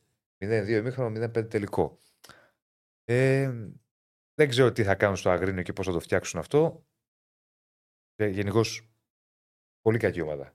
Έχει και πολύ Μπορεί κακή και ο εικόνα. Παναθηναϊκός να την έκανε έτσι. Απλά θέλω να σου Ναι, πω. βρε παιδί, μα λέτε και εικόνα της. Δηλαδή, Ναι, ναι, δεν, τίποτα. Τίποτα, τίποτα. Δεν, απείλει, δεν, δεν, δεν ήξερε πώς να παίξει. μα, Ε, μα, μα αυτό θέλω να σου πω. Ότι η Λαμία έφαγε πολλά από τον Ολυμπιακό, αλλά έδειξε πράγματα στο Καρεσίκι. Έδειξε κάποια πράγματα, μας έμπαιναν κάποια πράγματα. ναι. Ε, στην αρχή, ειδικά που βγήκε και έκανε κάποιες φάσεις. Έκανε τρεις φάσεις. Εδώ δεν. Τίποτα. Ε, για τον φίλο που μου λέει για τον Μπέρεθ να σχολιάσω, δεν έχει και την καλύτερη εμφάνιση. Δεν χρειάστηκε όμως και να. Κάποια στιγμή τον έβγαλε και να τον ξεκουράσει. Δεν χρειάστηκε να είναι και φοβερός και τρομερός αυτό το παιχνίδι, όπως πήγε. Οκ. Δεν μπορείς να πεις τώρα πω, πω. τον Πανετολικό σε ένα 0-5 τι έκανε ο Ρούμπεν. Α, Ναι, δεν ναι, ορίστηκε αυτό, αυτό πήγα να ιδιαίτερα. σου πω δηλαδή. Αμυντικό χαφ, οκ. Ε, δεν είναι δηλαδή και κάτι φοβερό και τρομερό να αναφερθείς σε αυτή τη, την εμφάνιση. Ε, δεν έχουμε την κάρτα με τα στατιστικά, όχι, ε. Να τη ρίξουμε για αυτή, να μην τη δούμε λίγο. Για το μάτς. Να δούμε λίγο και στατιστικά για να προχωρήσουμε. Τι έγινε στο παιχνίδι. Ξαναλέω, ήταν ένα μάτς το οποίο ήταν παράσταση για έναν ρόλο, αν θέλετε. Και εδώ τη βλέπουμε. Αν μπορείς να μου τη στείλεις κιόλας, κύριε Στέφανε, γιατί. ή μάλλον να σου τα πω από εδώ. Μου την έχετε στείλει; Ναι. Άμα μου την έχετε στείλει, δεν τη βλέπω. Α, να, μου την έχεις στείλει. Σωστός. Αλλά τώρα. Λοιπόν, εδώ βλέπουμε αυτό το 0-5. 11 σουτ. Έκανε 11 σουτ ο Πανατολικός. Κάποια μακρινά θα ήταν. Τα οποία και ένα φάουλ. Κεφαλίες 19 ο Παναθυναϊκό. Θα ύψη κατοχή για τον Παναθυναϊκό 63% με 37 για τον Πανατολικό. Τα corner passes, τεράστια διαφορά στις passes. 369 ο Παναθυναϊκό, 250 μόλις ο Ατρόμητος. Βλέπουμε ότι τα περισσότερα Ο σουτ φυσικά Πανετολικός Διονύση μου. ο Πανετολικός, συγγνώμη. Βλέπουμε ότι τα περισσότερα σουτ φυσικά τα έκανε ο Μπερνάρ. 4. Τα τρία ήταν γκολ. Ο Κότσερα έχει τις περισσότερες επαφές. Ε, σε, σε επιτυχίες ο Οικονόμου σε πάσες, γιατί άλλαξαν πολλές φορές την πάσα πάσες οι στόπερ, γι' αυτό βγαίνει αυτό το πολύ ψηλό ποσοστό. Περισσότερες πάσες ο Κότσερα, που είχε, όπως είπαμε, και τις περισσότερες επαφές, άρα είναι πολύ λογικό να συμβαίνει αυτό. Ο Μαντσίνη πήρε τα περισσότερα φάουλ, ευκαιρίες για τον Μπερνάρ και, το, και οι ανακτήσεις για τον Γιάννη Κότσερα το παιχνίδι αυτό του Παναθηναϊκού με τον Πανετολικό. Και το κλείνουμε. Έχεις και άλλη κάρτα; Ρίχτη, ρε φίλε. Ποια είναι η άλλη κάρτα; Τα σουτ στο τέρμα 9 ο Παναθηναϊκός 3 ο... Μάλλον σουτ για γκολ, όχι σουτ στο τέρμα.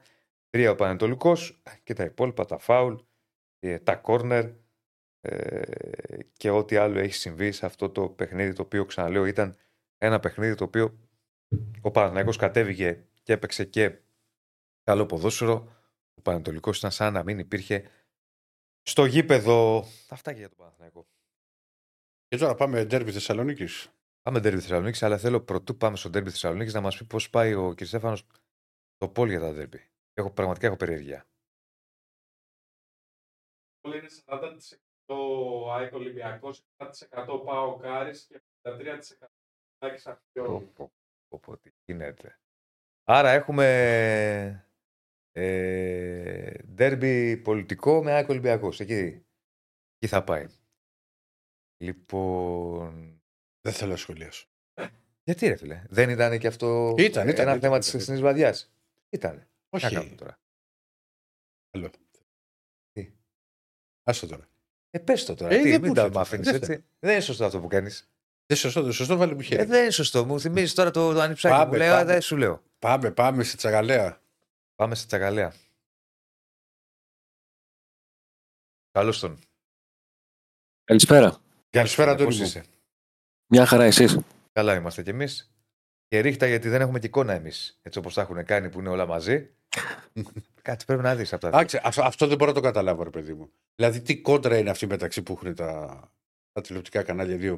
Α, Δηλαδή, αν, πήγαινε το, αν ήταν το ΠΑΟΚ-Άρης στις 7.30, τι θα ενοχλούσε; Ε, Είναι θέμα ανταγωνισμού το, Ε, αυτό. για να δουν ποιες πλατφόρμες προτιμάει ο καθένας, αν προτιμάει πλατφόρμα ή αν προτιμάει ομάδα και όλα αυτά. Δεν είναι. Μην νομίζετε και τα, και τα καφές ζορίζονται λίγο. Α, βέβαια. ε, Ε, Εγώ έχω, το έχω πει πολλές φορές. Εγώ, ας πούμε, είμαι συνδρομητής και σε Νόβα και σε Κόσμοτε. Για ποιο λόγο εμένα μου στερείς το να μην δω κάτι; Γιατί φίλε δεν μας νοιάζεις. Τι δεν με νοιάζει, εγώ πληρώνω. Δεν μας νοιάζεις. Θα πληρώσεις ούτω ή Εγώ άλλω. πληρώνω. Θα πληρώσεις ούτως ή άλλως για να το δεις. Ναι. Θα, πληρω... θα του πει 100%. Τι θα πεις; Επειδή βάζεις 8,5 το πάω κάρις. Κατάλαβα πώ Ε, το λες και έχεις δίκιο. Άλλο λέω. εγώ. Έχω δίκιο. Και δεν κατάλαβα, 9,5. ρε, εγώ- το θέμα δεν είναι αν έχει δίκιο. Το θέμα είναι δεν πρόκειται να το βρει. Δεν θα Ναι, Αυτό είναι το σωστά. πρόβλημα. Δεν μας Καλά, νοιάζει. πουθενά δεν βρίσκεις δίκιο. Δεν σε- μας σε αυτή τη νοιάζει. χώρα, Δεν μας δηλαδή, στις νοιάζει ω περισσότερες φορές. εταιρεία. Μας- Αυτό που λέει ο Αντώνης είναι θέμα ανταγωνισμού και πρέπει να δούμε. Ε, τι να Τι δούμε, δεν, προτιμάει ο δεν κόσμος. καταλαβαίνω ότι και οι δύο τι χάνουν από αυτό. Δεν, δεν, μας, δεν θα χάσεις. Όχι, γιατί να χάσουν.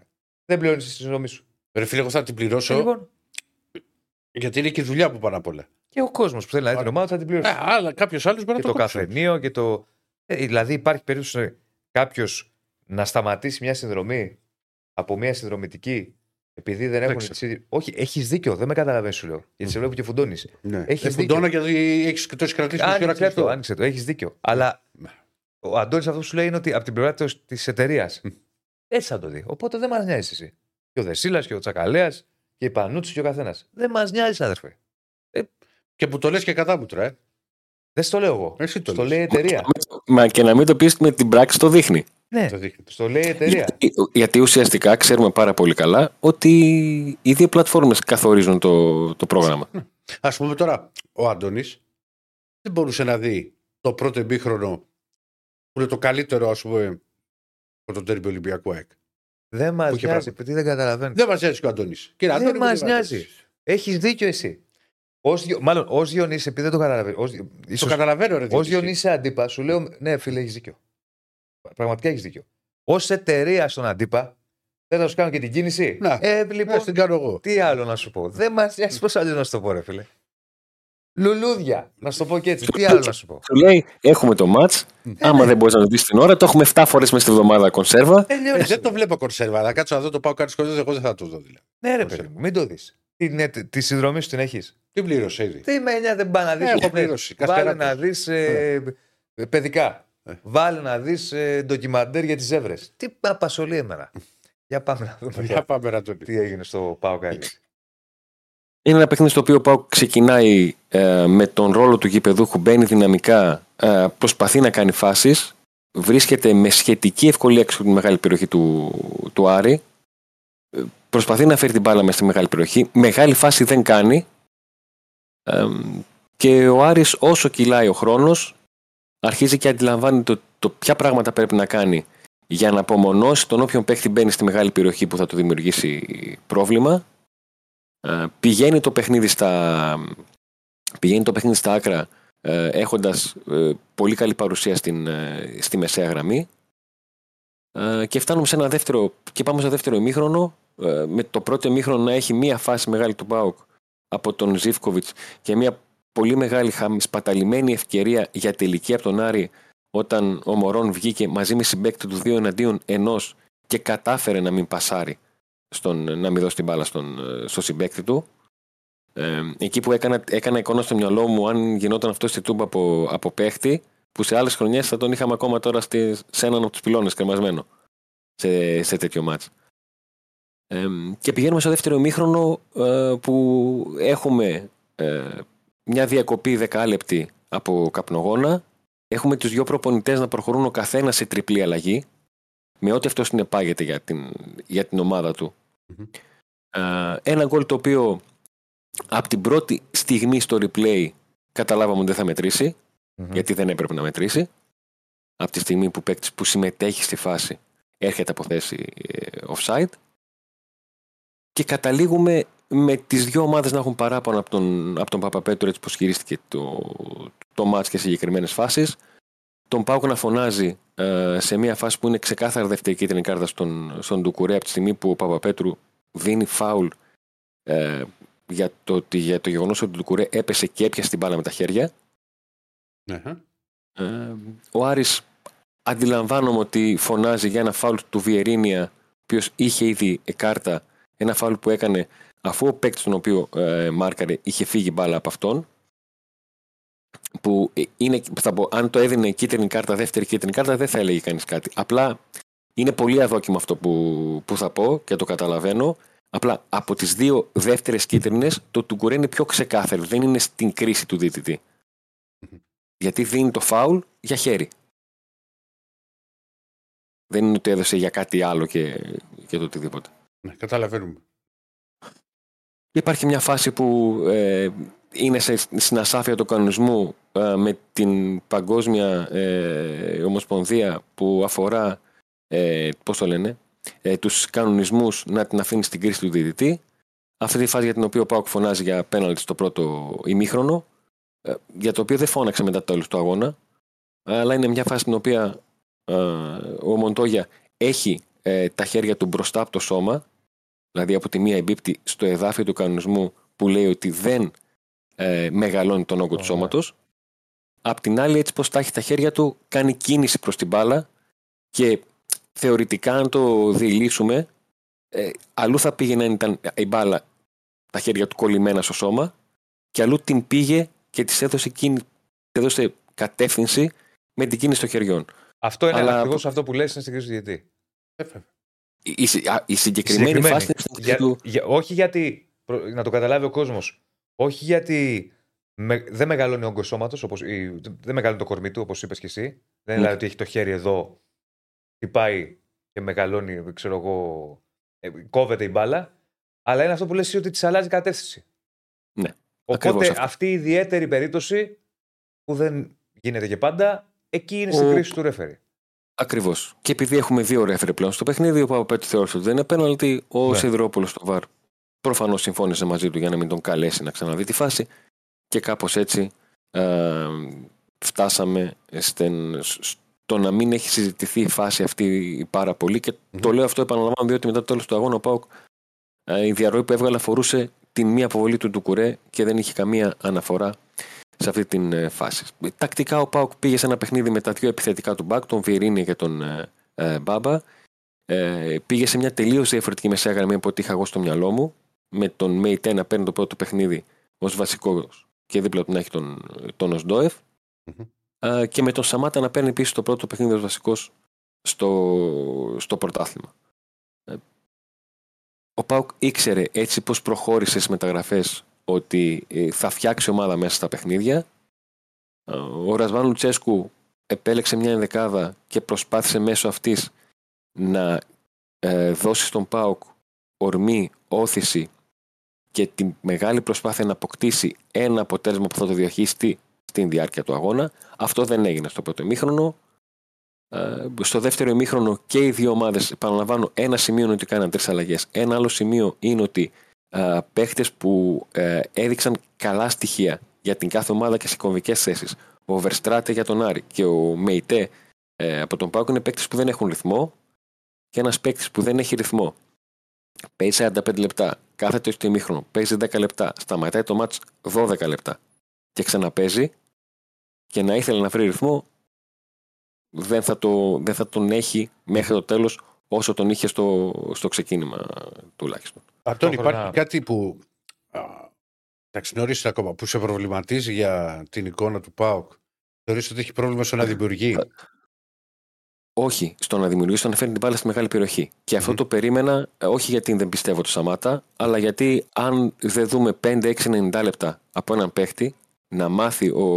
ο Σ- πώς να σου το πω, να, να έχει πλάτη ο Σαμάτα, να ακούει μια φωνή και να ξέρει ποιος τον φωνάζει χωρίς να τον δει. Θα μου Μμ. πεις τώρα τι κάθεσαι και σκέφτεσαι. Είναι και αυτό. Να, να καταλαβαίνεις με ποιον συμπέκτη έχεις να κάνεις. Τα κουσούρια του, ε, τις δυνατότητές του, με αυτόν πώς πρέπει να παίζει. Πρέπει να παίζει κοντά, πρέπει να του δίνω χώρο. Και όλα αυτά έτσι πως ήρθαν για το ΠΑΟΚ θα τα, θα, θα τα ψάξεις στην πορεία. Στα παιχνίδια με την Ελσίνκη, με τα Γιάννενα, με τον Βόλο μετά. Ναι. Είναι Πάντως- υποχρεωμένος να το κάνει αυτό. Και μέσα σε όλα, ο Πάουκ δίνει ε, το τελευταίο του παιχνίδι πριν διακοπή το- και το πρώτο του, έτσι πως κύλησαν. Είναι δύο παιχνίδια που φαίνονται ότι πάνε στο μισό μηδέν και σε κανένα από τα δύο δεν έφαλε γκολ. Στο Ηράκλειο μάλιστα ε, το έφαγε κιόλας. Το τέλος, ναι. Η στατιστική απεικόνηση που δείχνουμε. ε, Εγώ ξαναλέω δεν έχω δει το παιχνίδι. Δεν μπόρεσα λόγω και του ΑΕΚ Ολυμπιακός. Δείχνει μια υπέροχη του ΠΑΟΚ. Δεν ξέρω αν.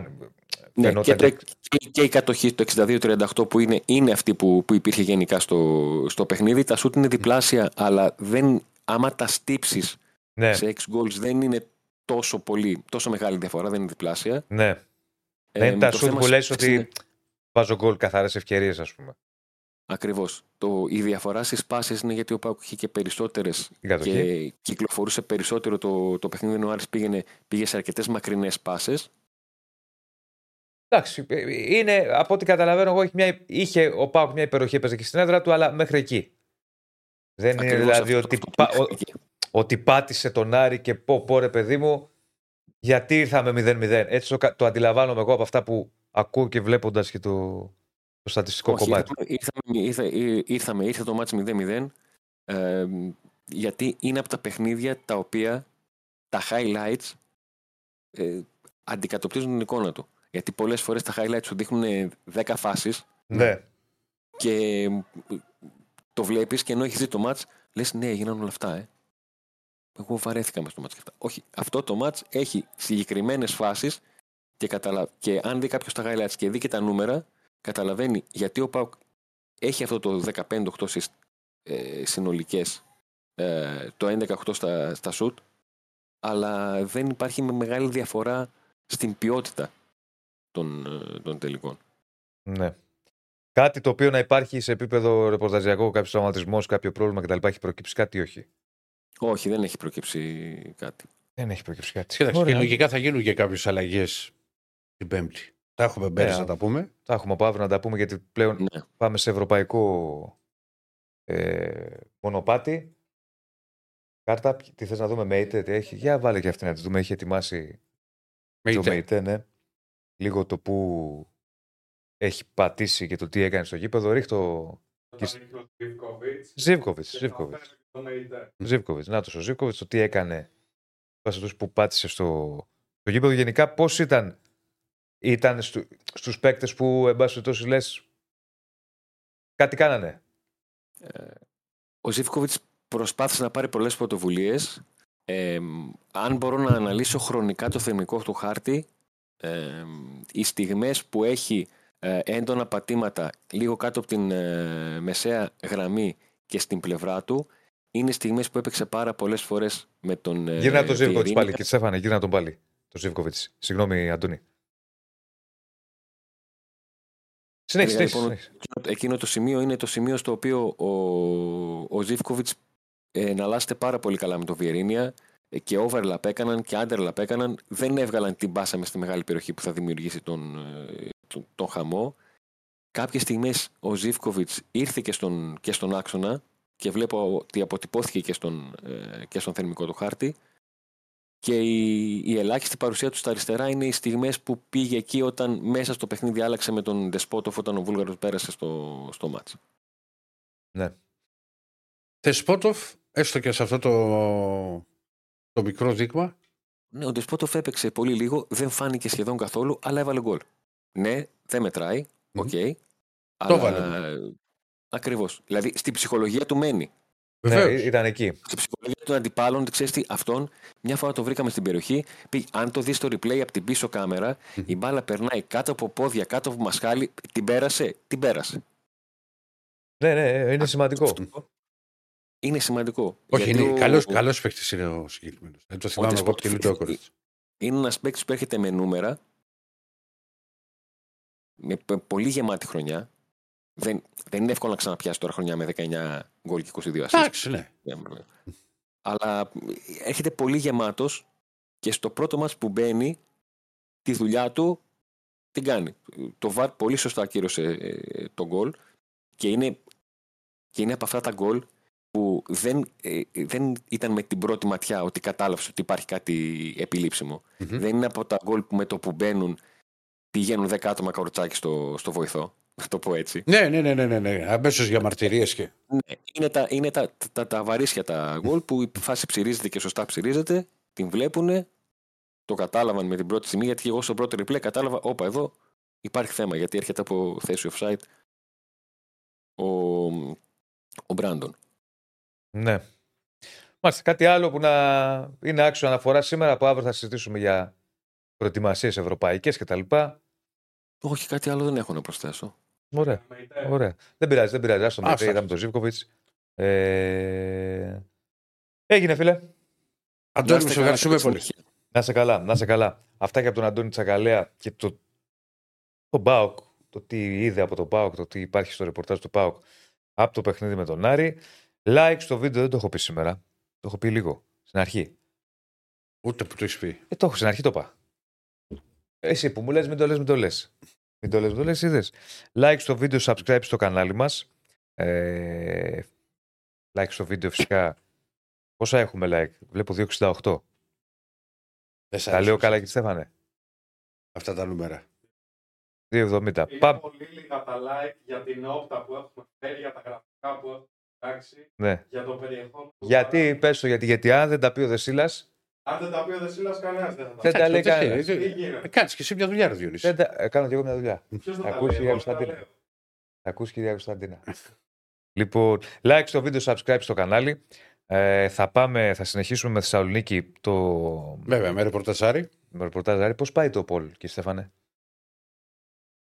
Πολ πάει 38 ΑΕΚ Ολυμπιακός, 8 Πάο Κάρις, 54 Κασελάκης Αχτσιόγλου. Μάλιστα. Σούπα τα ντέρμπι τα ποδοσφαιρικά δηλαδή. Εγώ το έβλεπα το πολύ το τέρμπι. Ναι. Έδινα κασελάκι μπροστά, αν ρωτήσετε τον Τζάρλι. Έδινες κασελάκι; Εγώ έδινα κασελάκι. Γιατί δεν μας το πες να το παίξουμε; Τώρα δίνω Αχτσιόγλου όμως. Τι ανατροπή. Άσε μικρό διπλό τελικό. Άσε ρε, το... Καλά. Άσε ρε πονηρέ που λέει και Τα ο... λέμε Κυριακή. Μπούρου, Κα- μπούρου. Δεν υπάρχει στο υπογράφω εγώ. Άκουσε με. Το υπογράφω εγώ. Δεν υπάρχει καμία περίπτωση. Πώς θα γίνει αυτό, για πες μου εσύ. Πώς θα το Θα γυρίσεις; δεχτούν οι 53 με, Ναι, με τους 6. 6. ναι, Ο Παπάς η μισή η μπαλαφική. ναι, ναι, ναι. Και δεν θα πάρει τίποτα, και δεν θα πάρει τίποτα ο Κασελάκης. Η Τζουμακική είναι παλαιοπασόκη, δεν θα γουστάρουν ομοφυλόφιλους. Δεν θα πάρει τίποτα ο Κασελάκης. Φόρια, φόρια. Χωριά. Και από το 45% λες ότι δεν θα πάρει τη. 48. Τι να σου πω. Δες το. 48. Θα τα βλέπετε την Κυριακή. Τα, τι να σου πω, ρε φίλε. Έχουμε. Νίκο Μήπως δεν τον Παπαδόπουλο. θες στην ε, ηγεσία του ΣΥΡΙΖΑ; Γι' αυτό τα έλεγε αυτά. Δεν είναι- Εντάξει, οκ. Είχα μία προτίμηση σε Ευκλείδη Τσακαλώτο. Μάλιστα. Λοιπόν, πάμε, συνεχίζουμε με Θεσσαλονίκη, συνεχίζουμε με Άρη. Έχουμε τον κύριο Νίκο Παπαδόπουλο. Ή δεν τον έχουμε; Δεν έχουμε. Πάμε να το δούμε. Νάτος. Γεια σας. Καλή εβδομάδα, Νίκο. Καλή εβδομάδα, αδερφέ. Καλή εβδομάδα. Ικανοποιημένος; Ένα μεγάλο βαθμό ναι, στον απόλυτο όχι, να σου πω την αλήθεια. Ε, καλά, Γιατί εντάξει. Απόλυτα ήταν διπλό. Το απόλυτο θα ήταν το δίπλο. Ναι. Ναι, εντάξει.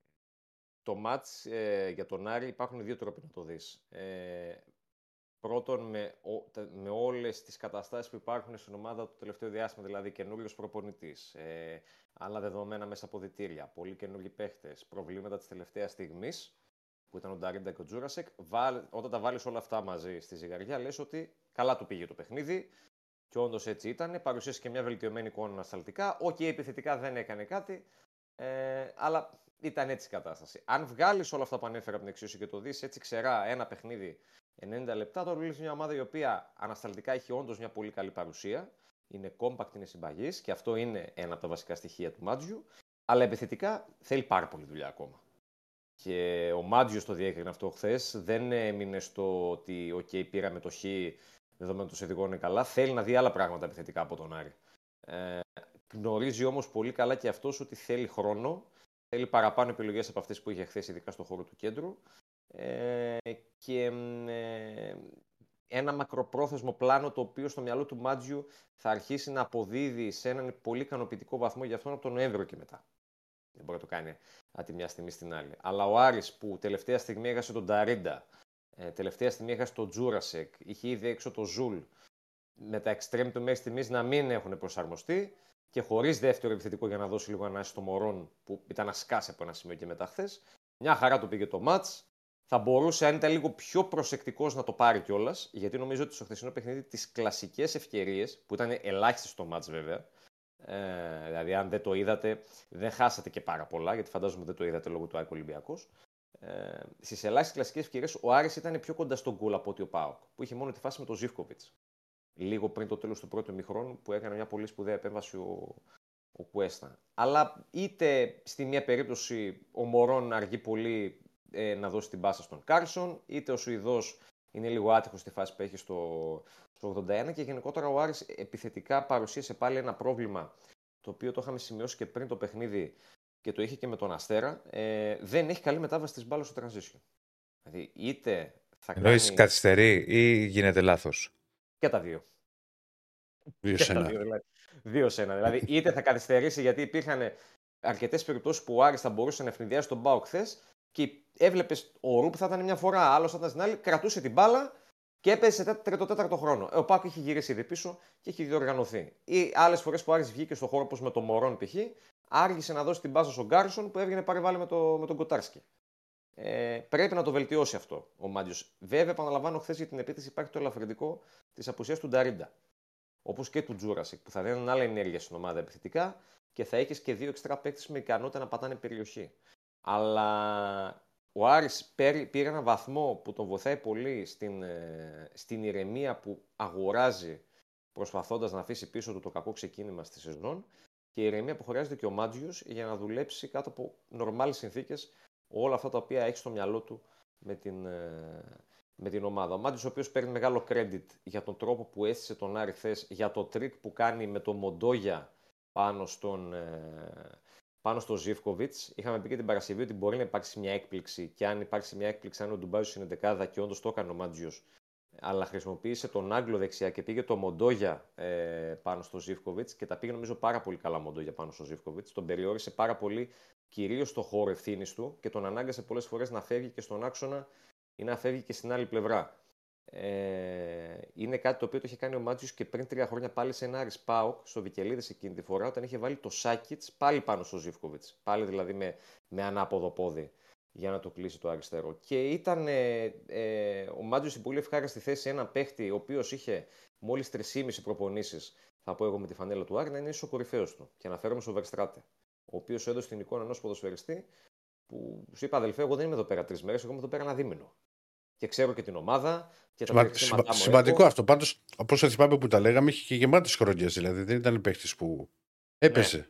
Έπαιζε, όχι ποτέ. Δεν, σοβαρά προβλήματα δεν είχε ποτέ. Και φάνηκε ότι είναι το εξάρι το οποίο περιγράφαμε όταν ο Άρης πρωτοσυμφώνησε μαζί του. Δηλαδή ένας κόφτης ο οποίος μπορεί να σου δημιουργήσει κιόλας. Γιατί είχε και κάποιες καλές μακρινές μεταβιβάσεις. Ε, πολύ aggressive παίκτης. Πήγε λίγο και σε μια-δυο μανούρες. Δηλαδή έβγαλε και λίγο τσαμπουκά που θέλει λίγο σαν τέρμπι, σε normal πλαίσια πάντα. Ε, έδειξε δηλαδή ότι με 3,5 προπονήσεις όταν κάνει αυτά τα πράγματα που έκανε χθες, που ήταν μια σοβαρή εμφάνιση, δεν θα πω ότι ήταν ε, ο Μακελελέ. Εντάξει, ήταν μια σοβαρή εμφάνιση, γεμάτη εμφάνιση για τα δεδομένα του. Τι παραπάνω μπορεί να κάνει όταν θα, όσο περνάει ο καιρός και όσο μπαίνει ακόμα περισσότερο στο κλίμα της ομάδας. Για μένα ήταν ο κορυφαίος του Άρη. Ε, θα τον βάλω μαζί με τον Μενέντες. Μπορώ να βάλω και τον Φαμπιάνο και τον Μπράμπετς που ήταν πολύ καλή ανασταλτικά αλλά θα βάλω και το Μενέντες περισσότερο για το κομμάτι της βοήθειάς του ανασταλτικά. Ε, γιατί κοιτούσα και τα νούμερα του πριν λίγο. Ε, είναι νούμερα αμυντικού αυτά που κάνει ο Μενέντες, ο οποίος είναι extreme και δεν έχει ούτε shoot στο παιχνίδι παρότι είναι extreme. Αλλά ήταν καλύτερο σε σχέση με άλλα μάτς. Έχει μια τακτική πειθαρχία αυτό το παιδί.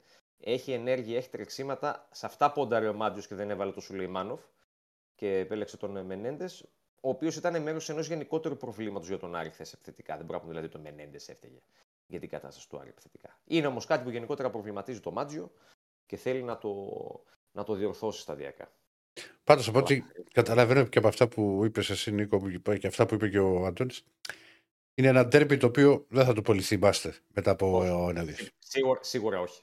Εγώ δηλαδή... σε κάποια φάση στο δεύτερο ημίχρονο ε, που ήμουν στο γήπεδο και το βλέπα, έχω, είχα δίπλα με ένα συνάδελφο του λέω Σβηστά λέω 0-0, λέω θα πάμε λέω έτσι πως είναι. Γιατί στο δεύτερο ημίχρονο mm-hmm. ήταν ακόμα χειρότερο. Έχει, έχει, υπάρχει από μία φάση. Μία για τον Μπάουκ, μία για τον Άρη. Δεν βάζω τον Κολούντε Σπότοφ ως μη γενόμενη η συγκεκριμένη φάση. Δεν είχε τίποτα άλλο. Δηλαδή, ε, είχε πέσει ο ρυθμό πολύ. Πάρα πολύ. Πάρα πολύ και σε αυτό, δεν, σε αυτό ε, συνέβαλε αυτό που λέει και ο Αντώνης νωρίτερα και η διακοπή γύρω στο 50-53. Και να σου πω τώρα κάτι, χωρίς να θέλω να πικάρω οτιδήποτε, όταν βλέπεις ότι η ομάδα σου πιέζει. Ε, και ο Πάκ πίεζε ένα διαστήματα πολύ έντονα τον, τον Άρη στο δικό του μισό. Δεν της κόβεις το ρυθμό. Δηλαδή με αυτό που κάνεις, να ήταν ο Άρης πάνω κάτω, να πίεζε, να έχει τη μια ευκαιρία μετά την άλλη. Δεν είναι ώρα να γίνεται αυτό γενικά στο ελληνικό ποδόσφαιρο. Και αλλά πες ότι του κόβεις το ρυθμό. Είναι κάτι έξυπνο. Οκ, okay, μεταξύ μας μιλάμε. Ναι. Αλλά δεν κόβεις το ρυθμό της ομάδας σου. Δηλαδή και εμένα μου κάνει πολύ μεγάλη εντύπωση. Έκοψε αυτό που έγινε στο γήπεδο, έκοψε το ρυθμό του ΠΑΟΚ και, και κατέβασε ακόμα περισσότερο το τέμπο στο δεύτερο ημίχρονο σε σχέση με το πρώτο που ναι, μεν δεν είχε πολλές φάσεις, αλλά είχε τουλάχιστον ένα αριθμό ένα πάνω κάτω, ένα λίγο τον Άρη να βγει στο transition, ένα λίγο ΠΑΟΚ πίεζε συνέχεια με τις δεύτερες μπάλες. Οκ. Okay. Μέχρι εκεί. Αυτό που Α... λέγαμε και προηγουμένως με τον Αντώνιο. Μέχρι, το... Ναι. το οποίο δεν είναι δηλαδή ότι θα, θα το θυμόμαστε και όσοι και θα λέμε πω, πω τι ντερμπάρα είδαμε. Εντάξει. Όχι, όχι. Απλά ήταν ένα με το οποίο έχει και διαιτησία μέσα, κυρίως από πλευράς του ΠΑΟΚ που γίνεται περισσότερη κουβέντα δυστυχώς. Ε, εντάξει, εδώ τώρα κάποιος ας πούμε άκουσε την άποψη του Αντώνη, τώρα θα ακούσει την άποψη δική μου. Δεν μπορεί να μιλάει ο Πάουκ για κόκκινη στον Τουκουρέ, αφού υπάρχει φάουλ πάνω στον Τουκουρέ. Δεν έχει λογική για μένα το να πεις ότι αφού δεν το έδωσε, έπρεπε να δώσει την κόκκινη. Δηλαδή από τη στιγμή που κάνει ένα λάθος, ε, πρέπει να δώσει την κόκκινη. Η φάση είναι ξεκάθαρη. Δηλαδή υπάρχει φάουλ πάνω στον Τουκουρέ. Δεν μπορεί να συζητάμε τώρα. Και το πέναλτι, αυτό που έχω πολλές φορές για τα πέναλτι, ότι είναι καθαρά στην κρίση του διαιτητή. τέτοιες φάσεις. Το πώς θα Είναι τις και, αντιμετωπίσει είναι θα πάει και πολύ τρομερά, σημαντικό. δυ- είναι και τρομερά δύσκολες οι φάσεις αυτές. Είναι και πάρα πολύ δύσκολες. Δεν είναι τώρα, είναι, είναι ιδιαίτερες. Δηλαδή, ναι, δεν ε, μεγαλώνει το σώμα του, από την άλλη αλλάζει η πορεία της μπάλας. Ε. Δύσκολο. Εγώ, αν θες να ψούμε, δεν τα δίνεις αυτά. Η γνώμη μου. Δεν τα δίνεις πέρα Σε αυτά. πολλές περιπτώσεις θα συμφωνήσω και εγώ μαζί σου. Ε, Αλλά αυτή- Αλλά- Είναι του αυτά να Ντουκουρέ πει είναι ότι πιο έχουν. ξεκάθαρη φάση. Δηλαδή είναι, είναι φάουλ το ΣΔΟΕ πάνω στον Ντουκουρέ. Τι να συζητάμε τώρα. Όχι, λέω, ναι, ναι, λέω για το. Όχι, για το πέναλτι εντάξει. Για το ναι, χέρι. είναι, σου λέω, είναι, είναι αυτό που λες και εσύ, ότι άλλες φορές τα δίνεις, πολλές φορές δεν τα δίνεις επίσης. Ναι. Είναι καθαρά στην κρίση του διαιτητή. Ε, εγώ θεωρώ ότι ο Απέτρο έκανε μια πενταρή σε διαιτησία. Έχει κάνει κάποια λαθάκια, δηλαδή ένα χτύπημα στο Μωρόν στο πρώτο μήχρονο που δεν έδωσε κάρτα θα μπορούσε. Την κόκκινη στο Βιερίνια επίσης θα μπορούσε να τη δώσει. Αλλά γενικά νομίζω ότι η διαιτησία του ήταν καλή. Παραδόξως, εγώ δεν το περίμενα, το φοβόμουν. Αλλά θεωρώ ότι η διαιτησία του ήταν καλή. Στο χθεσινό Ναι. παιχνίδι. Μάλιστα. Μάλιστα. Κάτι άλλο. Κάτι- Εγώ δεν θα σε υπάρχει. ρωτάω Βάντα. Δεύτερο Όχι. επιθετικό. Όχι, όχι, όχι. όχι. Μέχρι και σήμερα το πρωί που το έψαξα πάλι τελευταία Ναι, ναι. φορά, γιατί με απασχολεί δύο-τρεις φορές μες στη μέρα αυτό το ζήτημα. Όντως. Πα- εγώ, εγώ θα σε ρωτάω Βάντα Βάλω- κάθε μέρα. Κάτσε, πριν κλείσουμε να το δείξουμε. Αυτό έχει ετοιμάσει για το Verstraete. Ναι, τι... ναι. ναι, ναι, να το Έχει- δούμε και για το Βεβαίως. Βεστράτε, βεβαίως. Έχει Ήταν ένα- MVP του Άριθε. Δικαίως. Νάτος. Έχει ένα ενδιαφέρον το... σε αυτό το θερμικό πίνακα και στο που βρέθηκε Μμμ. και που πάτησε. Όπως είπες και εσύ, MVP του Άρη, ε.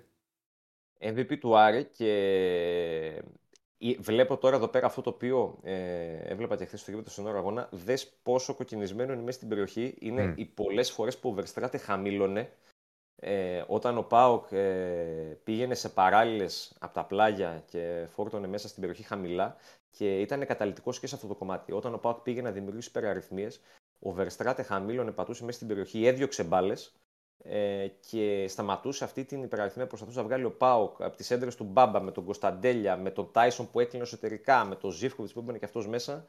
Ήταν, ήταν πραγματικά μια πολύ όρημη εμφάνιση ενός παίχτη που δεν σου δίνει την εντύπωση ότι είναι εδώ πέρα. Από πότε ήρθε ο Verstraete, Τετάρτη μπήκε στι προπονήσεις. Και σήμερα έχουμε Δευτέρα.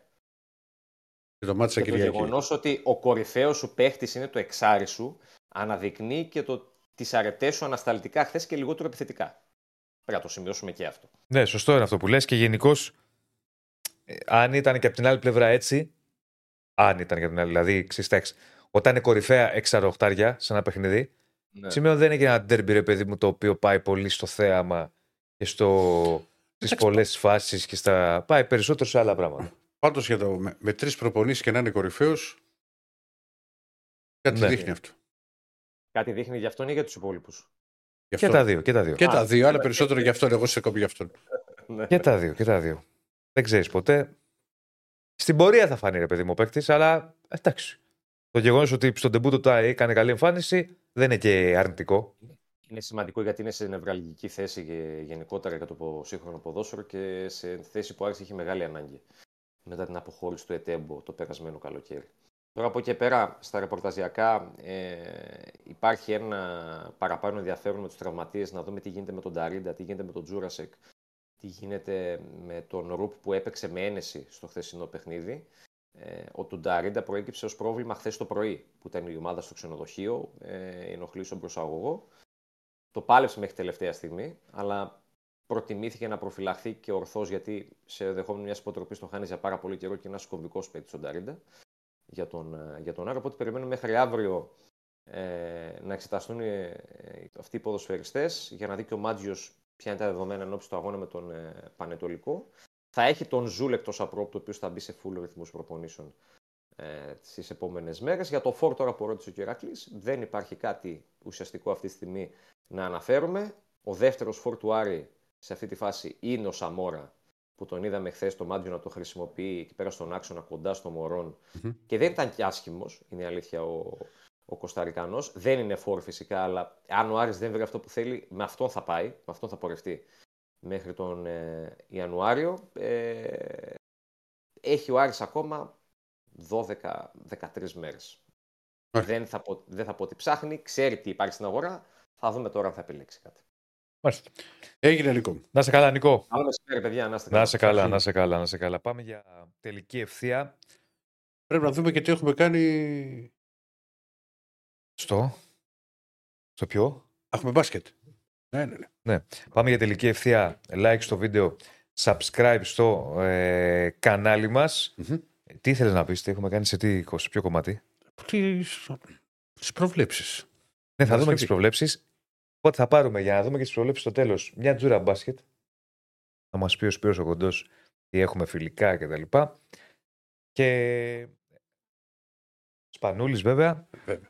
Ε, Είδες καθόλου; Πώς δεν, μία- γι' αυτό δεν ήταν πρώτο μήχρονο πάω κάρι. Μμ, δεν είδα καθόλου. Εντάξει, γιατί ήταν πάρα πολύ ωραία η γιορτή. ήμουνα σε γιορτή να σου Θα πω. πούμε την, την καλημέρα μας στο Σπύρο. Ναι. Γεια σου Σπύρο. Τώρα έτσι όπως τον βλέπεις, δεν φέρεις εσπανούλη. Παίρνει λίγο, ναι. Ε, Έτσι πως Ε, όχι, είναι. εντάξει. Ε Υπερβολή. φέρει, φέρει, Λίγο, φέρει. λίγο, λίγο. Ε, λίγο, δεν σου είπα ότι είσαστε και αδέρφια, αλλά λίγο. φέρνεις. Για πάμε να μας τα πεις. Γιορτής Γενικά- Σπανούλη, φιλικά, ιστορίες είχαμε, πραγματάκια. Γενικά ήταν μια πολύ ωραία γιορτή σε κλίμα συγκινησιακή φόρτης με όλα όσα συνέβησαν, με ανθρώπους που βρίσκονταν στο παρκέ και τίμησαν τον ε, μεγάλο ε, και πρώην αρχηγό του Ολυμπιακού, έναν παίκτη ο οποίος τίμησε και αυτό στην ε, φανέλα και φυσικά και με τα ερυθρόλευκα και με τα χρώματα της εθνικής.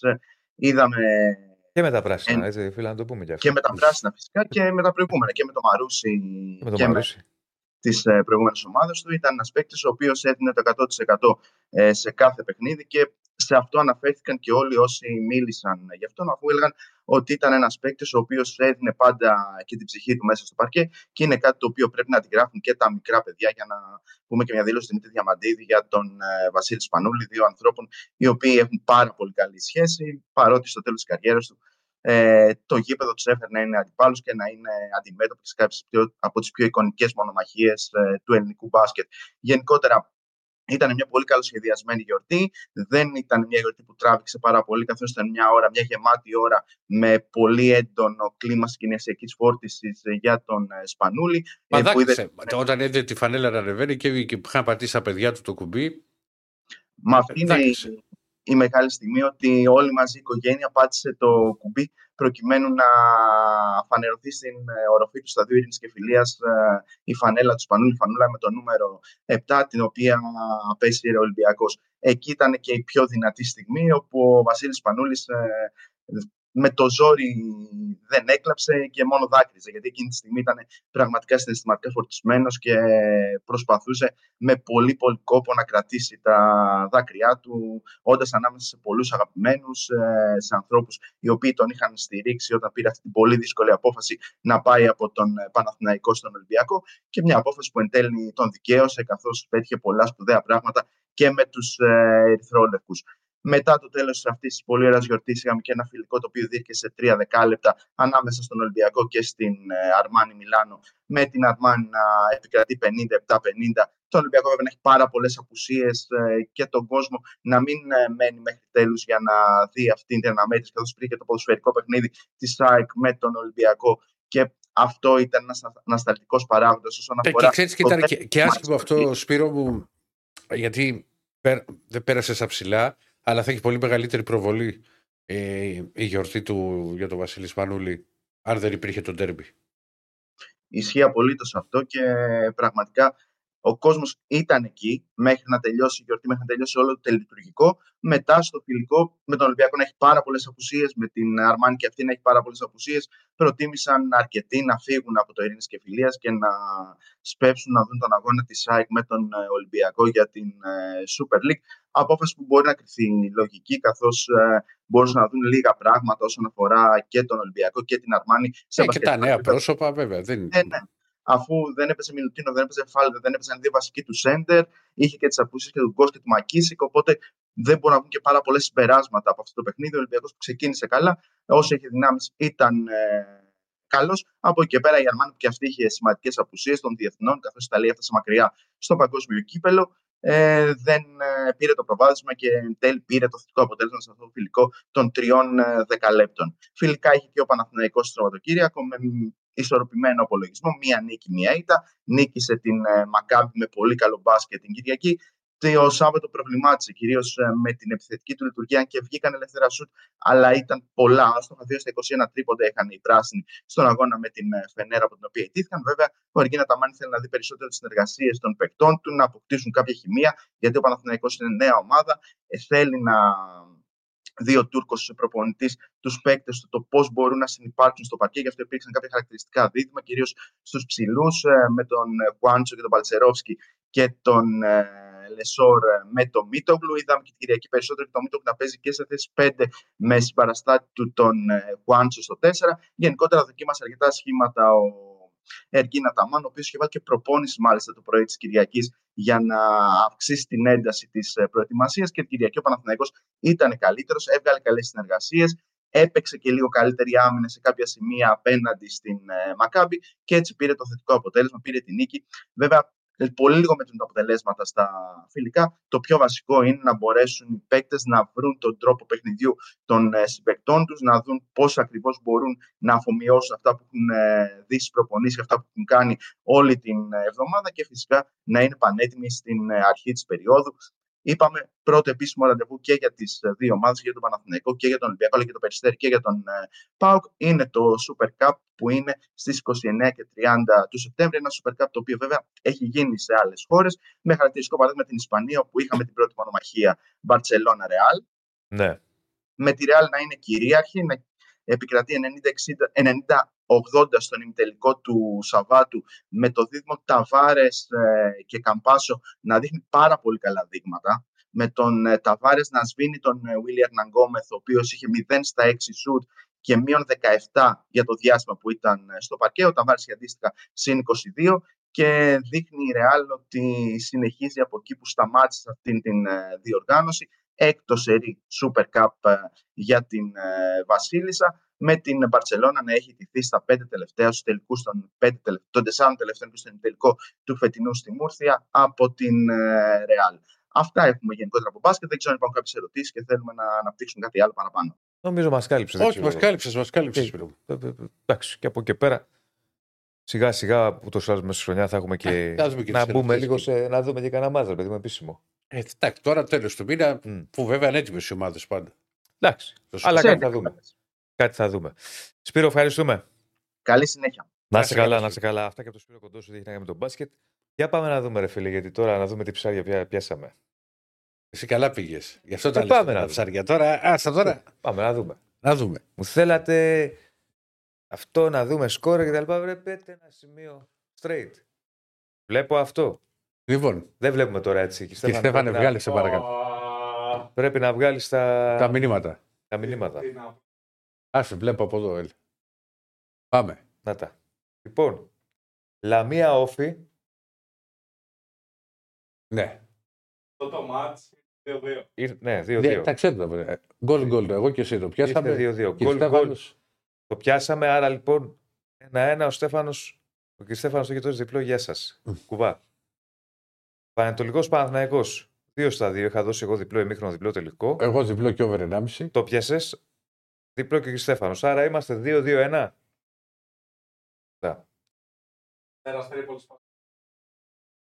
Αστέρα Τρίπολης Παζιά ένα χ. Το πιάνει μόνο ο Ηρακλής. Όχι. εγώ νομίζω ότι το είχα παίξει άσο αυτό. Άσο είχα πει. Έτσι θυμόμουν. Όπα, τι είναι αυτό εδώ το. Το είχα πει δεν 0 προφανώς. Τελικό σκορ. Τι έπασε. Περίμενε, τελικό αποτέλεσμα. Ναι. Αλλά εγώ άσο νομίζω είχα δώσει.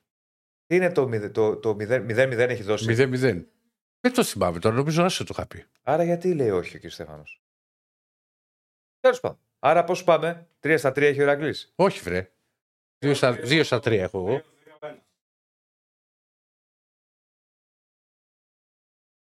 Δύο στα τρία έχω. Οκ. Okay. Mm. Ε, χάθηκε η μπάλα τώρα. 2-2-1 είμαστε; Σωστά. 2-2-1. Ωραία. Και φυσικά Πανσεραϊκός. Το πιάσαμε όλοι. Άρα πάμε στο 3-3-2. 3-3-2, ναι. ΠΑΟΚ-Άρης. Το πιάσα εγώ και Στέφανος. Άρα πάμε στο 4-3-3. 3-3. Τα σύστημα είναι αυτό. ΑΕΚ Ολυμπιακός.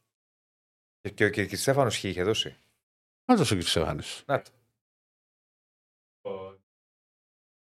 Ναι.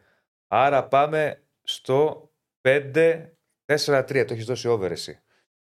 Over πάλι νόμιζα ότι γκολ γκολ το είχα πει. Όχι. Είχα πει να βάλω over το. Over και BL. Over. Τι να σου πω. Είχα πει BL εγώ, ναι. Πάμε. πάμε. Άρα πάει 5-4-3. 5-4-4. 5-4-4. Γιατί. 3. Α, 4. Όχι, όχι. Τρι- όχι, τρία, αφού δεν το πιάσες. Ε, Καλά που το πετύχω. Εδώ δεν πετυχαίνουμε και τα αποτελέσματα. Εγώ Πέντε, αυτό εγώ βλέπω. τέσσερα και ο Στέφανος, τρία ο Ηρακλής. Ατρόμητος Βόλος, περιμένουμε. Εσείς οι δύο άσο και εγώ χ. Ναι, έχουμε δώσει άσο και χ. Οπότε περιμένουμε. Εντάξει. Καλά πήγαμε. Δεν το λες για άσχημα. Ω, Θα μπορούσε και πολύ καλύτερα. Αλλά πλε- δώσατε χινάρια. Εγώ δεν παίζω χινάρια ποτέ. Στα goal goal, τα over 2,5 και αυτά είναι εύκολα. Άσο έχει το ξέρω. Βγάλε 5 over. Της παλιάς σχολή. Γιατί δεν παίζεις 5 over άμα να γίνεις πλούσιος, αφού είναι εύκολα; Τι να παίξω 5 over Γερμανίες τώρα και Ρε παίχτες εσύ, ρε παιδί μου. Πορτογαλίες. Πορτογαλίες.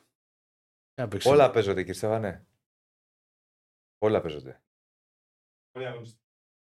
Γιατί να το δούμε την επόμενη αγωνιστική; Και τέτοιο. Δεν είδαμε. Τώρα θα έχουμε ευρωπαϊκά και τέτοια. Να πούμε, Ευρωπαϊκά στην επόμενη αγωνιστική. Να πούμε Δεν ότι αύριο θα Στέφανε. μιλήσουμε και Κλείσε για τις Champions κάρτες League. Να κλείσουμε.